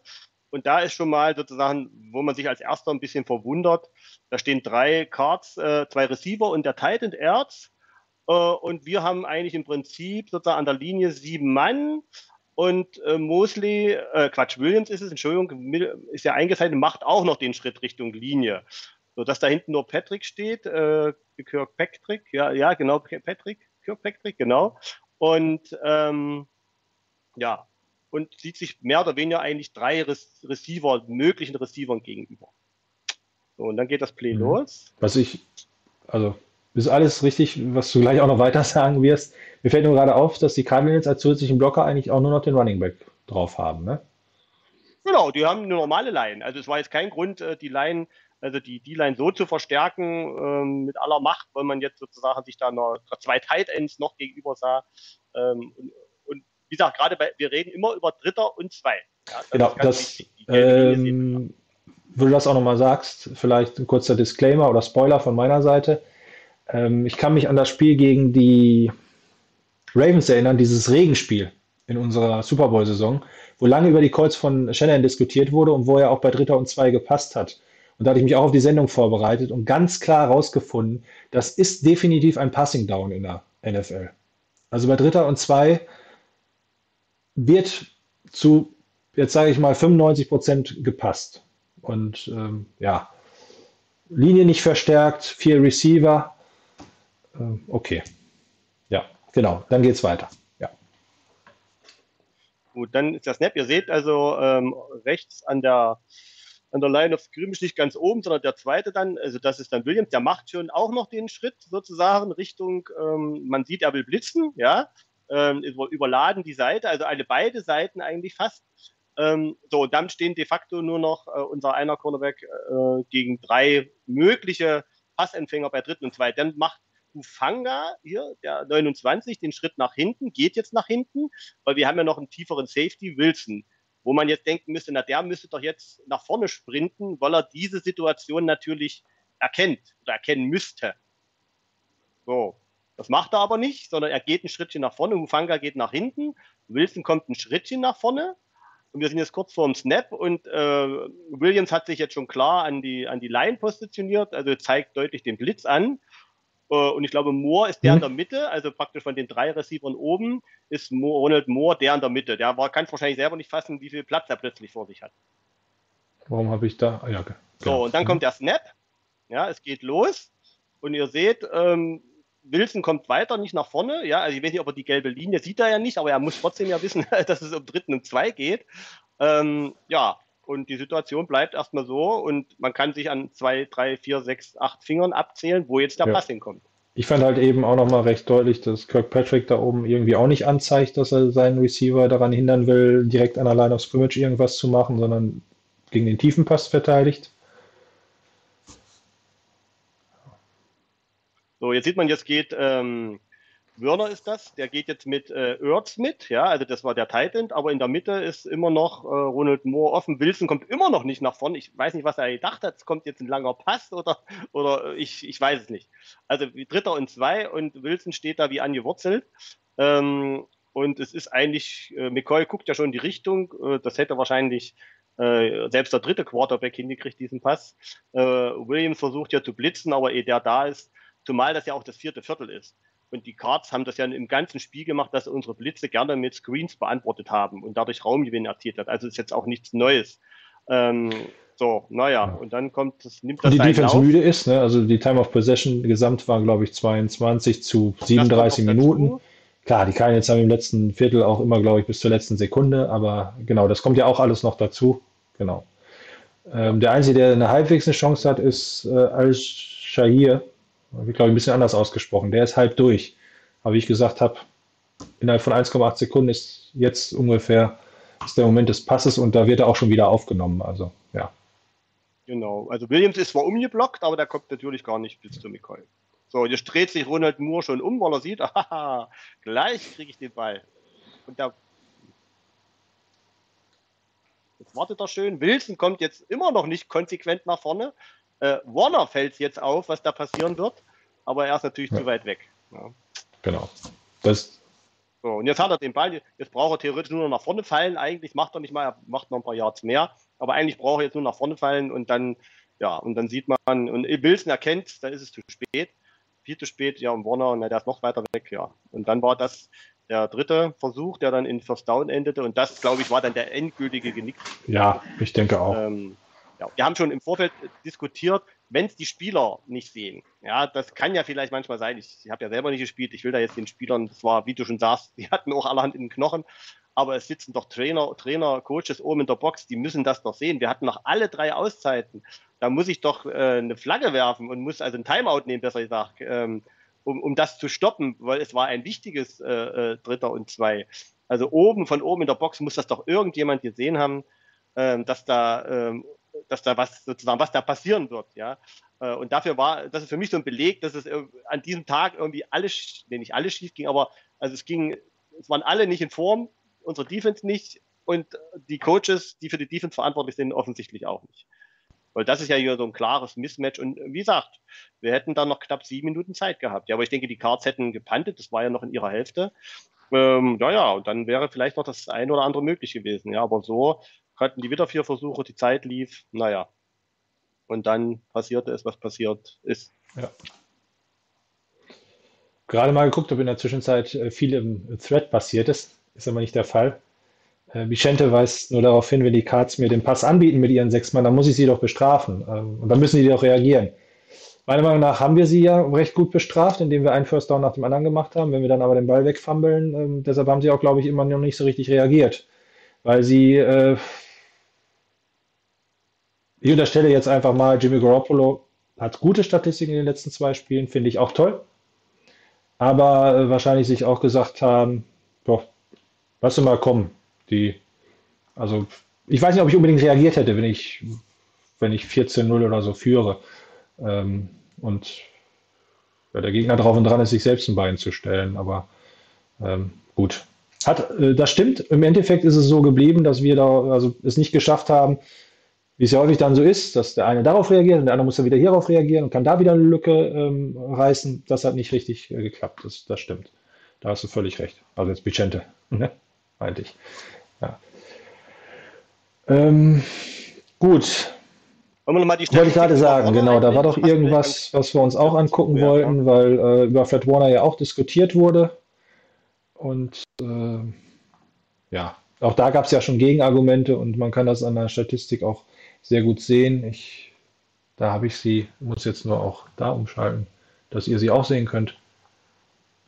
Ja, gerne. Mach du. Genau. Also hier sieht man ja, ich sage mal, wenn man sich jetzt, ich fand zum Beispiel Warner war gegen die Cards noch einer der besseren, weil er eigentlich immer bei jedem Play auch mit dabei war. Ähm, und man sieht eigentlich auch, natürlich hat er ein enormen, enormes Pensum. Ja, man sieht jetzt äh, oben Fred Warner äh, die Nummer der, also die 35, 523 Snaps, also fast alle Snaps hat er gespielt. Und dann kommt der, der, der fast schon Drop-off zu Jimmy Ward, auch wenn er jetzt Ward, auch wenn er jetzt verweg, äh, verletzt ist. Aber man sieht ja schon, welches Arbeitstier äh, Warner ist und wie oft er hier auf dem Feld steht und wie oft die anderen auf dem Feld stehen. Ja, also und er ist ja auch, ich war ja schon mal verletzt, glaube ich nicht. Ja, ich kann mich jetzt gar nicht dran erinnern. Also er ist auch sehr verletzungsanfällig, aber auch das ist natürlich für jemanden, ähm, er ist ja nur noch nicht so lange in der Liga. Ähm, also ich denke mal, dass es, dass das irgendwann bei ihm auch natürlich zu einem Leistungsabfall führt. Äh, das ist fast, äh, fast schon logisch. Ja. Aber ich denke, er spielt immer noch auf einem hohen Level. Er ist nicht der, der, der dollste Coverage-Linebacker, aber was das Tackling anbelangt, immer noch Top 10. Ähm, und ich denke, da muss man wirklich auch in der Beurteilung von ihm auch diese Statistik mit im Auge behalten, dass er hier wirklich unser Arbeitstier ist und fast jeden Snap auf dem Feld steht. Und da kann man sozusagen in der jetzigen Situation. Was ihm natürlich fehlt, ist der, der Leadership. Da hat man ja auch schon im Forum drüber diskutiert. Ähm, äh, ganz richtig, natürlich hätte er zu Norman gehen müssen. Äh, vielleicht hätte er auch dieses Play, na gut, das konnte er jetzt nicht sehen, aber zu Norman hätte er gehen müssen. Es wäre seine Aufgabe gewesen, sozusagen. Er muss ja der Leader oder er soll auch der Leader sein, aber die sind alle mit sich so selbst beschäftigt, offensichtlich. Er ist ja auch nicht so zufrieden mit seiner Leistung, ähm, dass es sozusagen am Leadership äh, äh, in der Defense wie auch ein bisschen in der Offense eben mangelt. Und das scheint eben auch ein Problem in diesem Jahr zu sein, dass eben ja äh, eigentlich Leute, die, die das machen könnten und auch machen müssten, noch nicht so weit sind, es vielleicht auch gar nicht so die Typen dafür sind. Ja, mir fällt jetzt Williams ein oder Samuel zum Beispiel. Ja, das sind ja so Menschen oder, oder eben auch Warner, die eigentlich die Kabine sozusagen äh, anführen müssten und ob sie das jetzt so in der Art machen, wie das früher Staley, Buckner und äh, Norman gemacht haben. Ich denke mal, da sind wir uns einig, das passiert im Moment nicht. Ähm, hilf mir mal einmal, wer hat eigentlich Josh Norman gebencht? Also Shannon hat ja, glaube ich, gesagt, er wäre es nicht gewesen. Ich habe es erst so verstanden. Na, er hat gesagt, Reigns hätte ihm das gesagt, dass er das machen will und ähm, ja, hat er jetzt nichts weiter dagegen gesagt, oder nicht dagegen gehalten, muss man so auszudrücken, aber er ist dagegen, ihn zu entlassen. Das war ja die Diskussion Ach, auch, ja. ähm, warum er dann nicht gleich entlassen wird als Strafe, äh, auch als Zeichen an den Lockerroom, ja, also wer nicht spurt, äh, kriegt dann auch die Knute äh, und das äh, er Ja. Das, Ähm, also ich finde die ganze Situation ein bisschen undurchsichtig. Ich weiß gar nicht mehr, ob ich es vorhin erzählt habe oder in unserer Vorbesprechung. Also sind mehrere Dinge, die ich seltsam finde. Äh, zum einen, dass die Strafe so ungleichmäßig ausfällt mit dem First Down, äh, mit der Bestrafung, äh, was natürlich mehr wert ist als die 15 Yards, meiner Meinung nach. Klar, man kann natürlich die Strafe nicht situationsbedingt machen, das wünschen wir uns immer. Und sagen, ja, das wäre jetzt ein Vierter gewesen, dann kann ich denen kein neues First Down schenken. Da muss es auch eine klare Regel geben. Ich finde auch die Aussagen sehr komisch. Also, ähm, wir waren ja alle nicht dabei, wissen nicht, wer was wie gesagt hat. Ähm, aber die einzige Aussage, die für mich erstmal ähm, so nachvollziehbar ist von den Fernsehbildern, ist, was Shannon nachher gesagt hat. Äh, Josh Norman hätte zu ihm gesagt, er hätte von Humphreys einen Headbutt bekommen. Das war auch so zu sehen. Es war jetzt kein schlimmer, aber was jetzt die beiden betrifft, ging das von Humphreys aus. Humphreys hat ja nach dem Spiel so ungefähr gesagt, da will einer meinen Coach angehen, baut sich wie so ein Affe vor ihm auf. Ich hätte ihm gerne nach dem Spiel dazu die Gelegenheit gegeben, aber er war nicht mehr da. Äh, kann ich auch verstehen. Äh, Stichwort Leadership. Ganz seltsam finde ich das, was Kingsbury gesagt hat, äh, wenn ich das jetzt richtig wiedergebe und richtig im Kopf habe. Ah, Josh und ich, wir kennen uns gut. Das war ein bisschen Kabelei da am Rande. Ich weiß gar nicht, was ihr alle habt. Wir haben uns auch nachher wieder die Hand gegeben. Äh, ja, also so nach dem Motto, das haben die Referees alles nur missverstanden. Ähm, das ist, äh, mag auch alles sein, aber ich glaube, da war schon ein bisschen mehr unter der Gürtellinie als nur. Ja, aber ich glaube, das sieht man ja jetzt. Ich, ich fand die Szene jetzt auch nicht so dramatisch, ähm, weil ich sag mal, die kennen, sind ja auch schon eine Weile in Ja. der Liga und, und, und Josh Norman ist Josh Norman. Also ich glaube auch schon, dass das am Ende überhaupt kein großes Thema war. Zumindest Ja. für die beiden nicht, für den Humphreys vielleicht noch ein bisschen eher. Äh, aber ich, am Ende ist es nur für uns. Wir haben ja nur drei Strafen gehabt. Wir haben ja gar nicht so viele Strafen gehabt. Also die Cards hatten äh, dreifache fast. Bloß unsere Strafen kommen immer dummerweise zu den blödesten Genau. Momenten. Ja. Das ist das. So, wir hatten ja so ein bisschen auch als Thema, äh, und dann würden wir vielleicht auch auf die offenen Fragen noch eingehen. Ähm, was muss sich ändern? Was soll sich ändern? Äh, da habe ich mir mal drei Dinge rausgesucht, aber ich möchte gerne dir den, den Vortritt lassen. Was würdest du am liebsten jetzt vielleicht sofort ändern? Äh, so kurzfristig wie möglich, äh, wie auch immer. Was fällt dir ein? Und vor allem, äh, du hast es angedeutet, es kann auch eine sehr spannende Saison werden und es sich lohnen, noch mehrere Nächte mit den 49ers um die Ohren zu schlagen. Naja, ich sag mal, du könntest natürlich jetzt sagen, rein rechnerisch sind die Playoffs noch möglich, ja. Also äh, brauchst hier auch nur wieder einer verletzen, aber wir haben es ja nur gesehen, auch gegen Rookie, äh, nicht gegen Backups. das heißt nicht, dass wir da gewinnen. Also für mich ist die Saison natürlich, ähm, dann wird sie wieder richtig spannend, wenn wir auf ähm, Modus Zukunft umschalten. Ja, also wenn du jetzt äh, Linear, Thomas, Thomas, Thomas, ja, Embry Thomas, ähm, wenn du Banks, äh, Lance, wenn du die jetzt äh, verstärkt ranführst. Ja, ich erwarte jetzt nicht, dass Garoppolo gebencht wird und Lance alles Snaps macht, aber eigentlich würde ich jetzt schon erwarten, dass Lance jetzt so langsam aufs Feld kommt. Äh, jetzt nicht 100 Prozent, aber ich weiß, dass es schwierig ist, auch zwei, äh, zwei, hast du zwei Quarterbacks, hast du keinen, ja. Aber irgendwas muss jetzt passieren. Ähm, A, muss die Zuschauern auch ein bisschen wieder Perspektive bieten. Ich meine, wir verlieren ständig im Heimstadion. Das ist ja furchtbar eigentlich, auch für unsere Franchise und für die Fans, ja. Ähm, wir sind ja mittlerweile auf Platz 75 äh, bei der Heimbilanz. Das ist ja schon, äh, ja, also da wundert man sich, dass überhaupt noch jemand hingeht. Ähm, und ich denke, was Garoppolo kann, wissen wir jetzt alle. Ich persönlich bin sogar der Meinung, der 2017er Garoppolo würde uns, wenn er heute noch so wäre, würden wir ganz anders dastehen. Aber das ist, wie gesagt, äh, Kaffeesatzleserei auch ein bisschen. Aber 2017 frisch, unbekümmert, Platz 1 äh, auf your Expected Point Added äh, der Quarterbacks. Ja, er war noch nicht in dieses System gepresst, sage ich jetzt mal äh, und hat da jugendfrei, fröhlich die Siege eingefahren. Ja, das änderte sich dann, nachdem er im Playbook war. Aber gut, das ist jetzt meine persönliche Einschätzung. Also ich glaube, ähm, wenn du jetzt wieder ein bisschen Zuversicht und Zukunft äh, ausstrahlen willst und ein bisschen noch Begeisterung, äh, dann musst du jetzt einfach äh, anfangen, die Rookies äh, auch ranzuführen. Lance hat eh eine Saison gespielt, der braucht, äh, äh der braucht Spielpraxis. Also das ist für mich, man sieht es ja jetzt auch, ähm, Justin Fields war gegen uns schon nicht schlecht, er war gegen die Steelers nicht schlecht. Von Mac Jones wollen wir gar nicht reden. Ja, die haben jetzt auch den äh, 5 stehen beim 5-4 jetzt. Ähm, das hilft auch, den, wenn du Plays hast, das hilft einfach auch. Die Erfahrung müssen die Spieler auf dem Feld mitmachen. Und ich meine, du kannst jetzt mit Garoppolo weiterspielen. Also wenn du mit Garoppolo einen Super Bowl gewinnst, dann, dann war alles toll, dann hat die richtige Entscheidung. Aber wenn die nicht gewinnt, ist es kein nichts, was dich nach vorne bringt, weil du weißt eigentlich, dass du in nächster Saison nicht mehr haben wirst. Wahrscheinlich. Eigentlich nicht mehr haben kannst, weil du nicht leisten kannst. Und weil du ja eigentlich einen Dreier, einen Drittrunden-Pick hast, für den du deinen, die nächsten äh, First-Round-Picks schon verkauft hast. Und den musst du jetzt ins Rollen bringen. Daran hängt auch aus meiner Sicht Shanahans äh, mhm. Zukunft. Also grundsätzlich hängt sie also auf jeden Fall an Lenz, das stimmt. Ähm, ich finde, was die Personale Lenz betrifft, äh, wäre ich jetzt nicht überrascht, wenn gegen die Rams Garoppolo nochmal spielt und auch durchspielt. Ähm, bin der Meinung, sobald Shanahan glaubt, dass Lance ready ist, ist es egal, welcher Quarterback der ist, der ihm mehr. Äh, also es gibt ja auch einen Unterschied zwischen ready sein und den Quarterback aufzustellen, mit dem man glaubt, ein Spiel gewinnen zu können.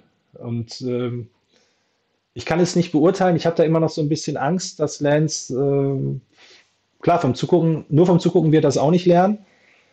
Aber äh, nicht, dass er hinterher doch ein bisschen zu früh reingeworfen wird. Und mir fallen zu wenig Beispiele ein von Quarterbacks, die sich erholt haben. Und äh, ich bin sehr gespannt, welchen Weg Wilson, Lawrence und auch Fields machen. Mac Jones äh, war uns allen zu unsexy, äh, macht aber genau das, was alle erwartet haben. Hat ein System, wo er reinpasst, kommt ready rein und produziert auch sofort. Und ähm, daher wünsche ich mir halt einfach nur, dass, dass Lance nicht reingeschmissen wird um des Spielens willen und um, um seine Erfahrungen zu machen, nur weil es mit Garoppolo keine Zukunft mehr gibt. Ähm, er sei ja auch, ich habe ihn ja selbst als gar nicht so schlecht beurteilt gegen die Cardinals. Also daher kann es auch nicht so ein Desaster werden, wie ich jetzt befürchte. Aber vielleicht habe ich da auch zu sehr Alex Smith zum Beispiel vor Augen. Vielleicht haben manche von euch auch dieses Video gesehen, was ich sehr, sehr interessant fand, wo er auch über seine Ängste gesprochen hat. Ich glaube nicht, dass Lance jetzt die Angst hat, mit Montana und Young verglichen zu werden, wie Alex als Nummer 1 Pick, aber er hat ja nun auch wahnsinnig darunter zu litten gehabt, äh, dass es irgendwie vorne und hinten nicht passte um ihn herum. Und genauso, glaube ich, ist es schlimm, wenn man absolut dafür nicht bereit ist, was da kommt. Ähm, aber er hat gegen Cardinals gute Ansätze gehabt. Also daher ähm, ist es besser, diese Saison zu lernen als nächste Saison. Das ist, müsste eigentlich Shanahan ja auch klar sein, weil ähm, ich glaube, dass auch Shanahan spürt,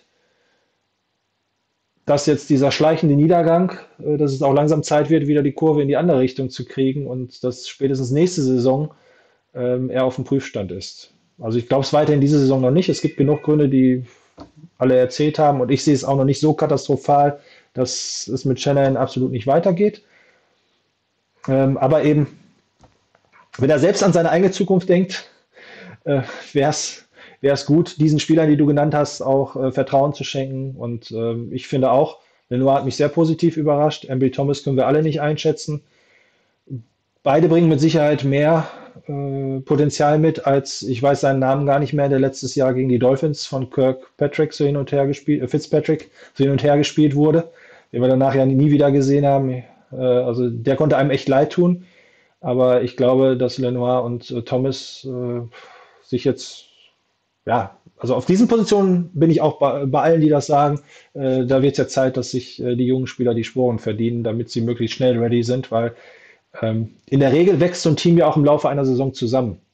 Also ich denke an letztes Jahr an die, an die Buccaneers. Nehmen wir das erste Spiel der Green Bay Packers. Meine Güte, war das schlecht. Und sie werden immer souveräner und müssen sich nicht nur auf ihren Kicker verlassen, ob der mal einen Field Goal in der äh, auslaufender Uhr trifft oder nicht. Äh, wir sehen das im Football bei manchen Mannschaften, die neue Defensive Koordinatoren haben, die recht neu mit jungen Spielern zusammengewürfelt sind, die im Laufe einer Saison immer besser werden. Und ähm, wenn wir jetzt demnächst nur noch drei Preseason Games haben, kannst du halt nicht davon ausgehen ähm, und sagen, ich nutze mal die ersten fünf Spiele, äh, damit die neuen reinkommen, weil sie letztes Jahr gar nichts, äh, wir ihnen, ja, sie nicht, nicht zugetraut haben. Und vor allem eben dann, wenn die Saison in Richtung, man kann sie eigentlich eh abschenken geht. Da fällt ja vielleicht auch noch äh, Aaron Banks ein, ne? Also ist, also ist nicht böse gemeint, auch nicht polemisch, aber kann das wirklich so viel schlechter sein als das, was wir äh, im Moment sehen äh, von Brunskill und anderen? Kann Brunskill dann vielleicht, wie es ja eigentlich schon geschrieben haben, auf die Right Tackle Position, ähm, wird das vielleicht auch sowieso gewechselt? Ähm, also ich glaube auch in der Line auf der rechten Seite könnte man noch das eine oder andere ausprobieren. Aber zum Rams-Spiel ist es zu früh und vielleicht auch alles auf einmal wäre auch nicht ganz so gut. Also es ist so ein bisschen punktueller, dieses Heranführen halt. Ne? Ja. Genau. Das denke ich, äh, ist ein Punkt. Äh, und eben also unter dem Aspekt kann es noch sehr interessant werden, wenn man sich die jungen Spieler anguckt. Wenn Sermon vielleicht auch mehr Snaps bekommt, da bin ich auch voll bei dir. Ähm, ich weiß es auch nicht, um der völlig.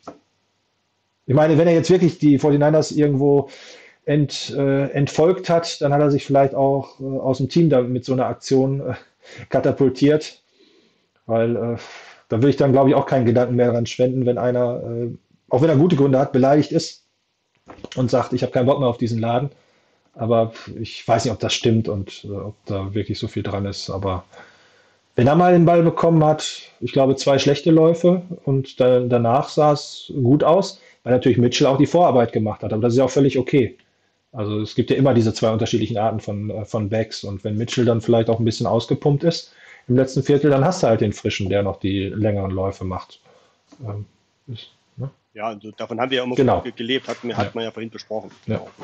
Was ich finde, ähm, die 49ers, Martin hat es schon immer im Hinblick auf diese Draft gesagt, müssen jetzt für die nächsten Jahre endlich aufhören, in der zweiten Runde jemanden zu draften, der sich in zwei, drei Jahren entwickelt. Sie brauchen Starter. Und in der zweiten Runde, glaube ich, kannst du noch Leute finden, die vielleicht nicht so einen riesen Ceiling haben und wo man sagt, ah, der könnte mal einschlagen und der nächste äh, Richard Sherman sein oder was weiß ich nicht, ne? oder Troy Polamalu oder wer auch immer, sondern wirklich Leute, und Banks ist ja auch eine Art Projekt, ähm, die sofort Schwachstellen ausnutzen. Wir haben nicht viele, äh, viel Pulver in, in den nächsten Jahren, dadurch, dass es der Erstrunden-Pick fehlt. Das ist üblicherweise äh, eigentlich immer so einer und auch bei den 49ers. Also wer jetzt Ayuk auf die Bastliste schieben möchte, ähm, das ist, glaube ich, arg verfrüht. Ähm, also da muss sich was ändern. Und äh, sonst verstehe ich die Welt auch nicht mehr. Dann habe ich auch keine Argumente mehr pro 49ers. Dann finde ich, äh, muss auch, vielleicht läuft es ja auch schon. Wäre gut, wenn das von selbst macht. Shanahan auch eben gucken. Äh, bin ich vielleicht überlastet, wie viele von außen vermuten? Was muss ich jetzt wirklich mal abgeben? Ähm, also ich glaube, ja, er braucht auch eine Art Coaching, was ja auch völlig in Ordnung ist. Ganz, ganz viele äh, in Top-Positionen coachen oder lassen sich ja auch coachen. Und dann kann man vielleicht aus seinem, wie ich glaube, weiterhin vorhandenen recht guten Offensive Mind auch noch was rausholen und auch für so ein Gesamtgebilde, dass da noch was zu tun ist. Und du hast eben schon gesagt, die 49ers brauchen Geld, aber irgendwie äh, bin ich doch zu der festen Überzeugung gekommen, wenn du auf Dauer ziemliche Ruhe haben willst, brauchst du tatsächlich auf der Quarterback-Position ähm, einen Anker. Oder sagen wir es mal anders, wenn man die Teams durchgeht, die mir jetzt einfallen würden, äh, wer ist, ist denn so eine richtig stabile Franchise, wo es immer richtig gut aussieht? Und äh, natürlich die Patriots unter Brady, ähm, auch die Packers unter Rodgers. Ähm, die Ravens werden mit Sicherheit auch genannt, haben ganz viele Spiele ganz knapp gewonnen. Also nimm da Lama Jackson raus, dann bin ich mir nicht so sicher, ob die Ravens wirklich äh, die letzten zwei, drei Jahre so bombig gespielt hätten. Diese Quarterback-Position, damit auch Schwächen, die da sind, übertüncht werden können und Mitspieler besser gemacht werden, Wide Receiver besser gemacht werden, da die Running Backs natürlich auch mehr Möglichkeiten haben. Ähm, das haben vielleicht die 49ers mit der einen oder anderen Entscheidung in den letzten zehn Jahren auch äh, oder nicht so hinbekommen. Ich habe es dir schon aufgezählt. Ne? Also mir ist es, Peyton Manning habe ich damals gesagt, was will er bei den Broncos? Ja gut, Super Bowl holen ne? und einmal ins Finale. Tom Brady, was will der bei den Buccaneers? Ich weiß, warum wir ihn nicht genommen haben. Es hört sich für mich logisch an. Ich wäre auch völlig unsicher gewesen, ob ich es gut finde oder nicht. Äh, aber mit dem Kader dieses Jahr hätte er, glaube ich, mehr geschafft. Also letztes Jahr sagen ja alle, waren wir eh so viele Verletzte. Die haben uns nach Aaron Rodgers erkundigt. Ähm, und das ist das, worauf ich hinaus will. Ich glaube, nächstes Jahr, der hat so einen äh, irren Vertrag in Green Bay, den er da auf keinen Fall noch zwei Jahre äh, kassieren wird. Ich weiß nicht, ob es irgendwie möglich ist, aber ich würde sofort dabei sein und sagen, äh, versucht den noch für zwei Jahre zu holen. Dann muss Lenz leider noch zwei Jahre äh, zuschauen. Aber von Aaron Rodgers lernen äh, kann vielleicht auch nicht das Schlechteste sein. Und er ist ja immer noch jung mit 23, 24. Und dann haben wir garantiert zwei Jahre Ruhe. Also ähm, ich bin mir sicher, mit Aaron Rodgers kommst du in die Playoffs, auch in unserer NFC West. Ähm, ja. Also die Frage ist jetzt aber, ob das jetzt das, das äh, ich glaube, die, die Franchise hat sich jetzt aus meiner Sicht entschieden, wir denken jetzt langfristig. Wir haben jetzt einen Quarterback ja, geholt, der kann eigentlich die nächsten 15 Jahre, sage ich jetzt mal, unser Franchise-Quarterback sein, wenn wir ihn hinbekommen, ja. So dass er das auch sein kann.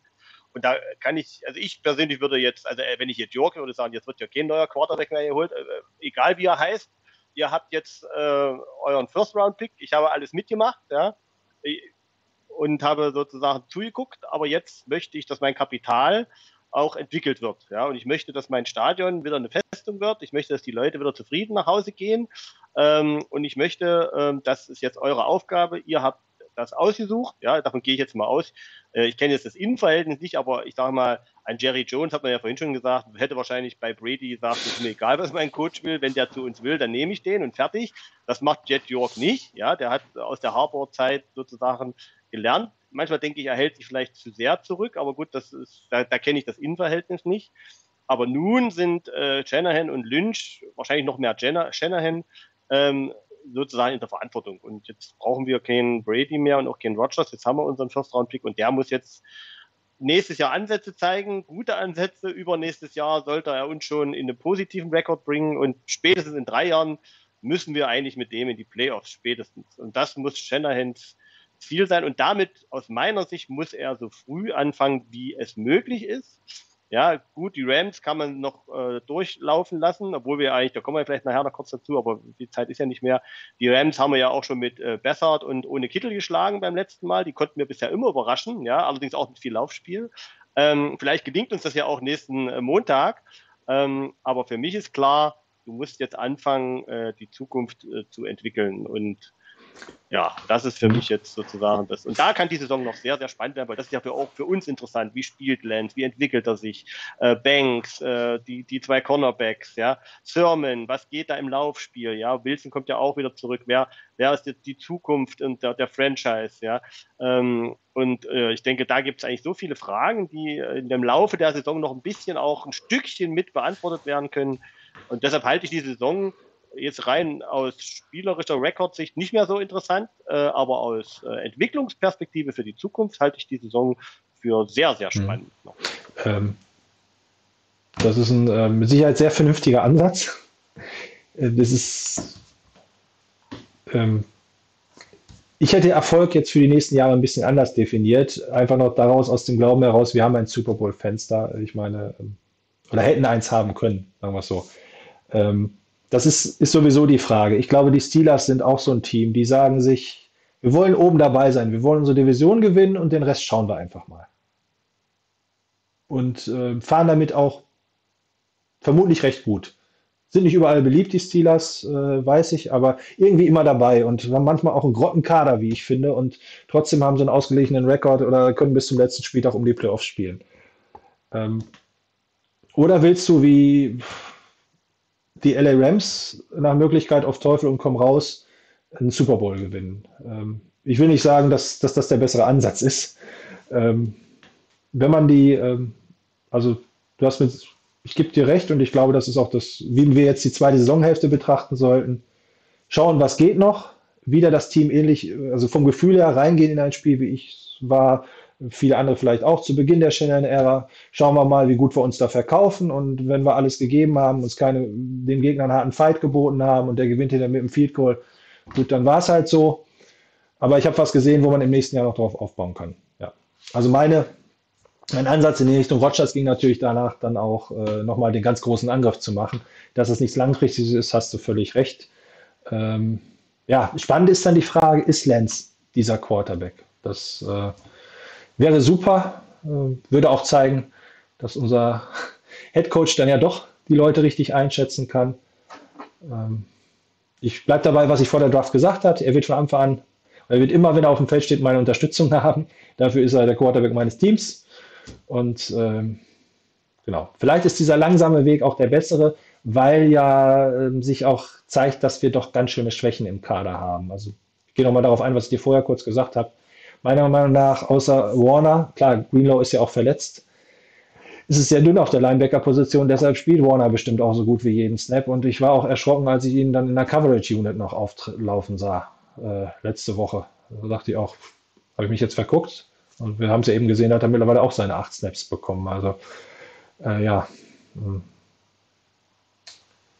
vielleicht doch dann auch mal 10% oder 15% der Snaps einfach äh, Ruhe geben, weil ähm, aber ist immer schwierig. Du musst ja eigentlich nur in die Playoffs irgendwie reinkommen, ne? Und dann hast du immer die Chance noch, ähm, wie die Packers damals.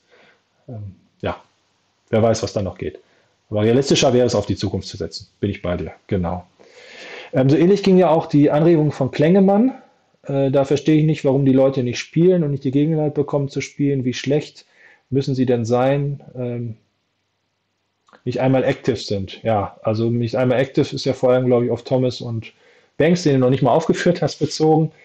Äh, wir sind da auch deiner Meinung und äh, wir sind, glaube ich, auch beide so ein bisschen der Meinung, das nochmal zusammenzufassen, wir dürfen auch ruhig etwas schlechter sein, aber sie sollen ihre Erfahrung machen, damit man es auch wirklich mal im Spiel beurteilen kann. Ähm, ja. Ähm, ja, Klengemann hat so empfunden, dass Ayuk äh, bei Shanahan sehr schweren Stand hatte, während er Norman jetzt noch nicht mal cuttet für den völlig unnötigen Block, wird da nicht mit zweierlei Maß gemessen und ist das dann nicht auch ein Problem? Also wenn man mit zweierlei Maß misst, ist es mit Sicherheit ein Problem.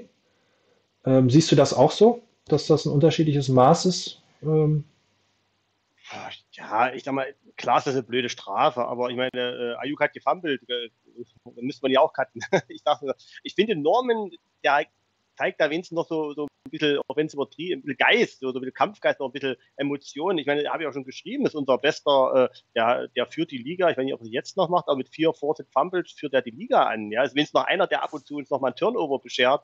Also den würde ich jetzt auch nicht so schnell cutten. Ähm, von dem kann vielleicht der ein oder andere Junge tatsächlich noch was lernen, was zumindest bestimmte Sachen anbelangt, außer natürlich äh, den äh, gegnerischen Coach zu belatschern. Ähm, das würde ich jetzt auch nicht machen. Also ich denke mal, man kann ja schon mit dem Kader zu Ende spielen. Man, man muss bloß jetzt mal endlich ein gesundes Verhältnis finden, dass man die Jungen jetzt auch mal öfters ins, äh, ins Feuer wirft, ja, wenn die Ergebnisse dann nicht mehr so äh, relevant sind. Ja, ich weiß ja jetzt nicht, klar, wir sind immer noch, die, die NFC ist so verrückt, ähm, dass wir immer noch relativ nah an den Playoff-Plätzen dran sind, aber ja, selbst eine Playoff-Teilnahme ist schön, aber wie gesagt, wenn wir nicht einen Super Bowl mit gewinnen, wüsste ich nicht, was das dieser Franchise äh, für die Zukunft äh, bringen sollte, ja. Und die Chance ist ja doch dann relativ gering, sodass ich eher ähm, darauf gehen würde, die Jungen einzusetzen. Also ich, ich persönlich halte es jetzt nicht als ähm, eine Ungleichbehandlung. Ich würde Norm auch nicht cutten. Ja, also der hat auch schon noch Qualitäten, die man vielleicht äh, der ein oder andere noch, die man einfach noch brauchen können ab und an und vielleicht der eine oder andere Junge sich noch ein bisschen was abgucken ja. kann. Also ist ja nicht nur alles schlecht, was Norm macht. Und möglicherweise ein ganz, ganz anderer Gesichtspunkt, ähm, wo ja auch, auch, so ein bisschen vermutet wird, Zumindest habe ich manchmal das Gefühl, wenn ich das eine oder andere lese, ähm, hat Shanahan den Lockerroom noch hinter sich. Ähm, das wünschen wir, glaube ich, jedem Trainer. Also vor allem den Trainer unserer Mannschaft. Ob Pete Carroll den Lockerroom hinter sich hat, wäre mir piep egal. Aber ähm, Norman Shanahan kennen sich, Williams kennen sich. Also ähm, ja, da, also ich finde es auch nicht so schlimm, dass man ihn gleich cutten muss. Ich fand sogar das Benchen schon ziemlich hart. Ich dachte erst, er wäre vom Schiedsrichter ejected worden, aber der hatte, glaube ich, nur durchgesagt, das ist jetzt das erste Foul und wenn er sich noch ne, so eine persönliche Strafe leistet, dann, dann ist er raus. Ähm, genau. Ähm, ganz kurz vielleicht Snoopy, äh, ob wir jetzt schon über den DC meckern wollen oder ob es nicht wichtiger wäre, dass er mal eine ordentliche ähm, Defense an der Seite gestellt bekommt. Ich bleibe dabei, was wir häufig in den letzten Wochen schon gesagt haben, dafür ist es noch zu früh. Bring noch mal kurz College Football. Ähm, Notre Dame Fighting Irish durch Joe Montana, meine Mannschaft, sind ja auch der eine oder andere, der die etwas näher verfolgt. Äh, die haben einen ganz, ganz hochgelobten Defensive Coordinator bekommen und die ersten drei, vier Spiele sah das grottig aus. Jetzt harmoniert die Defense, obwohl sogar ein Top-5-Talent ausfällt. Und sie schaffen es Army, die viele vor Probleme stellen, äh, Navy, weil die ja mit einer Option spielen, also mit einer ganz anderen Spielweise bei drei Field Goals zu halten oder so ähnlich. Also man sieht, dass ein Defensive-Gerüst, glaube ich, auch länger braucht als ein Offensive-Gerüst, um zu funktionieren. Ähm, daher ist Ryans bei mir noch nicht auf dem heißen Stuhl. Und äh, ich finde meiner Meinung nach die Möglichkeiten, die personellen in der Defense gerade auch sehr, sehr beschränkt. Und da stehen auch unaus, äh, unweigerlich unsere sportliche Führung, also Lynch und Shanahan, äh, an erster Linie in der Pflicht. Ähm, das indem wir so viel in die Offense zuletzt investiert haben, ähm, ja, dass mit dem wenigen, was wir haben, ähm, jetzt die Defense-Seite auch wieder stärker bedacht wird. Aber ich habe schon wieder sehr viel gesprochen. Äh, zu Miko Ryans, was meinst du, Thomas? Ja, ich sag mal, wir hatten ja auch ein Ja. gutes Spiel. Das war jetzt für mich so das erste richtig schlechte Spiel, ja, wo ich, wo offensichtlich auch richtige äh, ähm, Coverage-Fehler gemacht wurden, ja, Aufstellungsfehler. Offensichtlich hat man ja vorhin an dem Play gesehen und was auch keiner, wo offensichtlich keiner da ist, der das dann auch sieht und da eingreift. Das ist natürlich sein Job dann, ja. Aber ich fand jetzt, wir stehen ja in der Defense immer noch ganz gut da. Ähm, und ich glaube, wie gesagt, es gab ja auch das, der Vergleich mit Saleh, der hat ja auch eine Weile gebraucht. Also klar, ist vielleicht alles ein bisschen viel, Rookie Quarterback, Rookie Defense Coach, ähm, äh, auf der Offense-Seite haben wir jetzt auch nicht sozusagen die namenhaftesten Position Coaches, äh, zumindest hier Wes Welker und so weiter und so fort, auch noch nicht so lange da. Das ist natürlich auch alles noch Sachen, die sich sicherlich noch qualitativ einspielen müssen. Ähm, aber ich würde ihm auf jeden Fall jetzt schon die Chance geben und er hat ja auch schon gute Spiele abgeliefert und wie gesagt, ich persönlich glaube, unser Kader ist gut. Also er ist auch nicht zu alt. Äh, wir haben ja schon auch beim letzten Mal gesagt, wir sind auf Platz 10 äh, in der Altersliste, also oben mit dabei, also im positiven Sinne.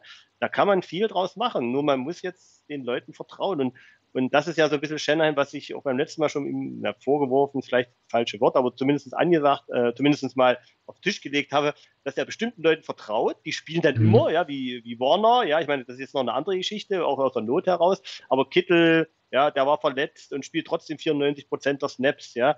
Ähm, Samuel und solche, äh, und, und dann gibt's da nicht mehr so viel, ja. Jetzt wird das wieder ein bisschen breiter und er muss jetzt die ganze Breite des Kaders nutzen, auch wenn es mal in die Hosen geht. Aber er muss jetzt das Draft- Draft-Kapital, was wir haben, jetzt auch mal einsetzen, ja, ähm, um zu sehen, wie sie wirklich auf dem Feld sind. Ja, weil Training ist sicherlich ein, ein, äh, ist durchaus wichtig, gar keine Frage. Aber am Ende, wie gesagt, muss man auch mal gucken, wie sie sich auf dem Feld schlagen. Und wenn man sie da nicht sieht, dann wissen wir das alle nicht, ja. Und äh, also wie gesagt, deshalb, man muss den Leuten vertrauen, den Defense Coach, aber eben auch den Spielern. Wie gesagt, viel passieren wird nicht. Wir sind cap-technisch äh, am oberen Limit noch nächstes Jahr. Wir müssen mit dem Kader jetzt auskommen. So, und da muss Shanahan jetzt was draus machen mit seinen Coaches. Das ist ein bisschen das Dilemma auf der anderen Seite, wo es richtig ist, eigentlich etwas langfristiger in die Zukunft zu gucken. Dass leider der Cap, häufig hat man in so einem Team dann ja, wie als es Lynch und Shanahan ja auch kam, die Möglichkeit, zwei, drei Veteranen noch dazu zu holen. Ähm, dann, genau, das war mir eben noch auf der Zunge, ähm, als du ähm, das angesprochen hattest mit Lance. Was auch da ein bisschen dafür spricht, Trey Lance äh, jetzt, dass er eben nicht so verheizt wird. Wir wissen, oder ich bin immer der Meinung, und es bewahrheitet sich sehr häufig, dass ein guter Tight End einem Rookie Quarterback sehr hilft. Jetzt hat er den besten wieder dabei. Also wäre auch ein weiteres Argument zu sagen, ähm, er muss dann nicht alles alleine schultern und äh, man kann dann vielleicht auch wieder zu dem Playbook etwas zurück mit den kürzeren Pässen, mit den sichereren Pässen und ähm, über das Schema äh, zu kommen. Ja. Das ist tatsächlich so. Mm. Es wirkt bei Shannon manchmal, als hätte er sich jetzt wirklich dann auf einen auf einer Position festgelegt und der muss durchspielen. Ne? Also wir haben Trent Sherfield hat uns sehr überrascht in den ersten Spielen. Dann hat auf einmal Mohamed Sanu wieder die Nase vorn. Ich hatte allerdings zum Teil auch das Gefühl, das ist unser bester Receiver. Also in Chicago, was die anderen gedroppt haben, dachte ich, na okay, Gott sei Dank haben wir ihn noch. Hat sich ja hinter alles wieder relativiert. Sorry von ihr aus an Debo Samuel. Ja, aber dann hast du Sheffield gar nicht mehr auf dem Feld gesehen. Also, äh, ja. Hm. Genau, das ist der Punkt, ja. Sanu übrigens, wenn du den Coaches-Film guckst, gegen die Cards, war der öfters mal, hat er sich sehr gut Ja, also- ja. Und, aber da Garoppolo hat immer relativ häufig natürlich auf Samuel geguckt, auf Kittel. Ähm, das ist natürlich auch so ein bisschen der Punkt, ja. Also Sanu hatte wirklich ganz gute Separation öfters und äh, wurde nicht gesehen, ja. Das gut, weil Garoppolo natürlich auch nicht so viel Zeit hatte durch den Druck, den er fast immer hatte. Ähm, aber man sah das sehr deutlich, dass Sanu, äh, schade, dass er jetzt natürlich raus ist, äh, hat äh, wirklich gute Separation ge geschafft und wäre gutes, ein gutes Target gewesen. Hat mich auch sehr überrascht, also dass der nach der Verletzung und wo er letztes Jahr ja eigentlich raus war, noch so zurückgekommen ist und auch wirklich, das ist mir auch aufgefallen häufig in den Übertragungen, ähm, sich gut freiläuft, scheinbar die Routen und alles, das Playbook sehr gut kennt, eigentlich auch eher ein etwas sicherer Catcher ist. Ich meine, ähm, diese Bälle hier oben haben wir uns ja auch drüber unterhalten, wenn dann da noch ein Verteidiger dranhängt, ähm, dass man die mal droppt, ist auch wahrscheinlicher, als wenn es auf die Nummer kommt. Aber ähm, trotzdem, Trent Sherfield hat zumindest für uns nicht sichtbar Schlechtes gemacht, dass er so gar keine Snaps mehr kriegt. Aber okay, ähm, das stimmt. Ja, die Frage ist, kann Shannon das ändern? Und da würde ich gerne das nächste Jahr noch sehen oder halt den weiteren Saisonverlauf, bevor ich halt sage, das, das wird nie mehr was mit ihm. Ähm, ja, wunderbar. Ich habe es jetzt aber auch nur halb anfliegen können. Spike 49er, vielen Dank für deinen langen Beitrag. Aber das jetzt Oh ja, den konnte ich Genau, das jetzt so nebenbei äh, einmal durchzugehen und zu äh, drüber zu reden, ist jetzt vielleicht doch ein bisschen viel. Äh, ist, glaube ich, auch nur grundsätzlich deine Meinung zum elf. Spiel, glaube ich. Und äh, genau, Kai Shannon muss verstehen, dass er kein Zauberer sein muss, zu einfachen Dingen zurückkehrt. Ich hatte eher das Gefühl, dass er Anfang der Saison irgendwas Neues versucht hat. Auch da habe ich eine steile These, ob er sich mal bei Analytics bedient hat. Ich weiß es nicht. Das waren für mich gar nicht mehr die 49ers. Äh, klar war jetzt wahnsinnig viel, viel Pass, aber schematisch gesehen zumindest gute Passplays. Also wir waren nach dem für, für mich katastrophalen Spiel gegen die Colts, also das fand ich viel schlimmer äh, jetzt vom, vom Playcalling her, als das gegen die, äh, gegen die Cardinals. Da glaube ich, sind wir, hoffen, sind wir auch eher auf diesem Weg zurück, dass Shannon wahrscheinlich auch sagt, zurück zu den Basics, äh, die uns mal erfolgreich gemacht haben, äh, weil die neuen Dinge scheinen nicht so richtig zu funktionieren, ne? Thomas? Du hast es ja, glaube ich, eben auch sehr vehement gesagt, dass du denkst, erstmal zurück und vielleicht auch gerade mit Rookies dahin zurück. Genau, ja, also wie gesagt, ganz, ich will mich nicht Ja. dreimal wiederholen. Du musst jetzt mit dem Kader die Zukunft gestalten und da kannst du jetzt nicht noch. Naja, aber dann, da musst du genau, aber jetzt langsam vor allem auch, was das Playcalling betrifft, äh, vielleicht keine wilden Sachen machen, sondern Ach so, genau, ja, selbstverständlich, ja, genau. Also die Basics zurück. Wir haben gute Running Backs, Wilson ist wieder da, Mitchell, Thurman, Hasty, äh, mit denen kann man arbeiten und äh, da muss ich jetzt einfach äh, die Basics wieder zurück. Das hilft ja auch, mit Lance kann ich ja noch das Laufspiel noch, ich sage es jetzt mal, noch verfeinern, da habe ich ja noch eine Waffe, also ich kann viel machen. Also die Offense der 49ers kann extrem spannend sein, ja, oder werden. Aber da muss ich dann jetzt auch langsam anfangen damit, so, damit das auch im nächsten Jahr dann schon eine, eine Entwicklung sichtbar ist. Ja. Ja. genau. Gut. Dann kommen wir doch zur unmittelbaren Zukunft, zum Monday Night Game. Äh, ja, es sind die Rams, oder? Ja, haben wir ja gute Erfahrungen gemacht in den letzten zwei Jahren. Immer, wie ich habe ja schon gesagt, das letzte Sieg mit selbst mit Mullins und ohne Kittel. Wir konnten sie immer überraschen mit viel Laufspiel. Ja, also immer über, ich glaube, in den drei, vier Spielen hat man auf jeden Fall in dreien über, weit über 30 äh, Runs, ja, also Run-Snaps. Ähm, und das fällt einem schwer zu glauben, dass das diesmal wieder gelingt. Ähm, weil natürlich die Rams uns also von allen statistischen Zahlen her natürlich auch überlegen sind. Ähm, das Einzige ist, äh, hier müsste man fast tatsächlich mit Passspiel anfangen, weil die Run-Defense der Rams ist gut. Die hat unter 100 Yards pro Game zugelassen. Ja, die ist wirklich gut. Ähm, aber die Passverteidigung, äh, trotz Ramsey, ist nicht ganz so gut. Ähm, theoretisch müsste man hier mit Pass agieren. Wenn Shanahan seinem Prinzip treu bleibt, wird er sie mit Run attackieren. ähm, die sind natürlich absolute Ballhawks, ja, also, ähm, also Sackleader auch. Also klar, die haben eine starke äh, durch ne, Donald, jetzt noch Van Miller, ich weiß nicht, erst äh, fraglich. Äh, Stafford wird auch noch als fraglich ähm, gelistet, aber ich glaube, der wird auch spielen. Äh, mit Stafford haben sie natürlich den großen Sprung nach vorn gemacht, ja. Das ist natürlich der Unterschied, ja. Wir konnten Goff immer mit Druck unter Druck setzen und da ist er schlecht. Äh, Goff, äh, Quatsch, äh, Stafford ist da ein anderes Kaliber. Das könnte, ist natürlich der Unterschied auch zu den Spielen, äh, in denen wir sie überraschen konnten die letzten zwei Jahre. Also ich bin gespannt, aber nicht besonders äh, optimistisch. Äh, klar, wir haben so ein Spiel hat jede Mannschaft drin aber die haben ja jetzt auch verloren gegen die Titans. Ich weiß noch gar nicht so richtig. Ich habe es mir angeguckt. Ich wollte eigentlich die Statistiken ja? am Anfang vorlesen und sagen, das hört sich nicht gut an. Und jetzt, es waren nicht die 49ers gegen die Cardinals. 69 Plays für insgesamt 347 Yards. Also das sind fünf Yards noch nicht mal im Schnitt, glaube ich, groß. Grob. Also eben fünf Yards im Schnitt. Während die 49ers äh, auf acht Yards pro Play gekommen sind gegen die Cardinals. Und Titans haben eine gute Defense. Cardinals, wenn ich vorsichtig bin, sage ich Top 5, wenn nicht sogar Top 3, wenn nicht sogar die beste Defense der Liga. Also, äh, und da fehlte Watt, aber das war dann, glaube ich, auch fast alles. Korrigiert mich, wenn, ich, wenn da jetzt noch andere wichtige Leistungsträger gefehlt haben. Also die Rams, das war ein richtig schlechtes Spiel, glaube ich. Also ideenlos und äh, naja.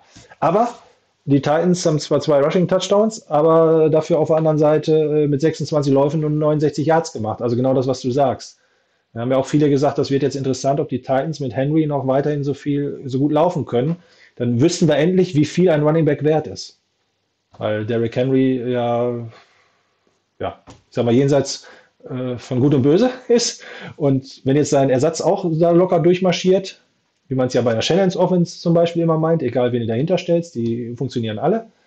Oder ist Henry halt doch äh, es wert, äh, vielleicht auch um einen Running Back herum seine äh, Offense aufzubauen? Also die Gesamtyards sind, äh, waren unter 200 von den Titans, aber trotzdem haben sie das Spiel vom Score ja völlig dominiert. Also die haben ja, glaube ich, 22 zu 6 oder so geführt oder 26 zu 6, bis dann die Rams äh, im letzten Viertel mal ähm, ja, 28 zu 9 und dann also für die Titans und dann 28-16, sodass es vom Ergebnis noch halbwegs, ähm, ja, äh, ja, hinnehmbar war für die Rams. Ähm, genau, also aus der Historie heraus, Shannon hat mit welchem Kader auch immer die letzten vier Spiele gegen McVay gewonnen. Ist da ein gewisses Fünkchen Hoffnung und wer Montagnacht wach wird, sollte ruhig mal einschalten. Meine Empfehlung ist auch vielleicht nicht unbedingt für das Spiel aufbleiben, es sei denn, äh, ja, Ihr kommt eh gerade von der Spätschicht oder solche Dinge. Und äh, wieso nicht, ne? Dann kann man sich auch noch ein schönes Spiel diesen Klassiker in Kalifornien da anschauen, diesen Showdown zwischen den beiden Rivalen. Ähm, ich weiß, ich weiß auch nicht so richtig, ob das nur Hoffnung ist oder ob tatsächlich eine Riesenüberraschung in der Luft liegt. Also man denkt natürlich, die Rams, die haben alles investiert, also einen völlig anderen Ansatz, als den die Cardinals oder 49ers gehen und sagen sich jedes Jahr, piep was drauf, was in zwei Jahren ist. Wir haben ja noch einen First-Round-Pick. Wo ist der Superstar, der gerade irgendwo losgeworden werden muss? Ähm, haben mit der Verpflichtung von Stafford mit Sicherheit auch den richtigen Schritt getan. Aber sind jetzt auch von einer soliden Defense mit einem guten Playcaller mit Sicherheit äh, völlig in die Schranken verwiesen worden. Und ich habe das schon häufiger bei den Rams erlebt, aus meiner Sicht, dass das, wenn es hart auf hart kommt, doch gar nicht ganz so toll bei denen ist, wie es im ersten Moment auf dem Papier wirkt und vor allem, wenn man sich Highlight Reels anguckt. Wir haben vorhin mal kurz angesprochen mit Garoppolo. Er ist ja mit 9,5 Yards in den letzten zwei Spielen pro Passversuch auf Platz 2. Auf Platz 1 ist Colt McCoy mit 9,6, aber das liegt nicht an der Distanz, wie wir gezeigt haben, sondern eben daran, dass die äh, so viele Yards after Catch gegen uns gemacht haben. Ähm, Stafford ist ziemlich weit unten. Ich glaube, der hat pro Passversuch noch nicht mal sieben Yards Raumgewinn. Und das hätte ich anders vermutet, weil Stafford ja einen Kanonenarm hat Weil Cooper Cup, äh, wenn man sich die Highlights anguckt, ne, immer gefühlt pro Spiel mindestens eine 50 Jahre Touchdown-Reception dabei hat. Ähm, da scheint aber zwischendurch auch immer mal viel Leerlauf zu sein bei denen. Und ähm, ob unsere Defense allerdings trotzdem in der Lage ist, da mitzuhalten, ja. Das heißt, wir halten uns mit einem konkreten Tipp heute beide etwas zurück. ähm, ich mache es ja immer erst im Preview, also ich bin noch Ja. gar nicht so weit, dass ich jetzt schon einschätzen könnte, was Stimmt, ich mir stimmt. da ähm, zusammen äh, so denke, was das sein könnte, sage ich jetzt mal. Ja, deshalb würde ich da auf den Tipp verzichten. im Und du übrigens das eben auch nochmal angesprochen hast. äh, Also eigentlich ja haben wir da auch mit vielen Läufen immer Erfolg gehabt. Und jetzt ist es, auf der anderen Seite ist es die Schwäche das Passspiel. Und jetzt natürlich interessant, ob Shannon wieder sagt, naja, wenn das eure offensichtliche Schwäche ist und wir letzte Woche so viel gepasst haben, dann laufen wir doch einfach mal. Mal schauen, ob wir euch überraschen können. Ich kann mich an das Spiel, war das das vorletzte erinnern, wo alle Welt begeistert war, wie die 49ers Aaron Donald aus dem, mit kurzen Pässen völlig aus dem Spiel genommen haben. Die Frage ist, funktioniert das ein zweites Mal? Also wird es überhaupt ein zweites Mal rausgeholt und funktioniert es auch ein zweites Mal? Aber könnte ein Ansatz sein, natürlich wieder. Na, die spannende Frage ist wirklich der Unterschied zwischen Goff und Ja. Stafford. Das, das glaube ich, das ist sozusagen, das wird die spannende Frage sein. Ob die Rezepte gegen Goff, die werden wahrscheinlich gegen äh, Stafford nicht mehr so funktionieren. Gehe ich jetzt da- davon aus. Aber wie gesagt, ich lasse mich gerne positiv überraschen. Also möglich ist ja immer noch. Stefan macht leider auch einen First Down, wenn er es sieht. Also finde ich zumindest. Der äh, muss auch nur die, die Liners, äh, also die, die First Down Markierung riechen, dann geht er da äh, ohne Rücksicht auf Verluste. Äh, wenn es anders nicht zu holen ist, äh, holt er das auch so. Gut, ich, ich danke dir für die sehr, sehr kurzweilige Sendung. Ich habe das Danke auch. Gefühl, wir haben längst noch nicht alles besprochen, was zu besprechen gewesen wäre und wir haben ja schon eine Dreiviertelstunde vorher angefangen. Das stimmt, ja. Genau. Äh, allen, die zugehört haben oder die sich das noch anschauen werden, äh, hatten hoffentlich ähnlich viel Spaß wie wir beide bei der Sendung. Ähm, freut euch auf nächste Woche. Freut euch auf neue Erkenntnisse zu den 49ers. Äh, das Spiel werden wir uns alle, glaube ich, irgendwann angucken. Die, die sich das live nachts angucken, denen drücke ich ganz doll die Daumen, dass es nicht umsonst ist, sondern dass sie dann stolz am nächsten Morgen überall im Forum schreiben können. Und ich habe es doch gewusst und ich habe es mir angeguckt und es hat sich gelohnt. Und in dem Sinne, euch allen noch eine schöne Restwoche. Dir, Thomas, auch nochmal alles Gute und dann bis demnächst. Jo, Wiedersehen. Tschüss.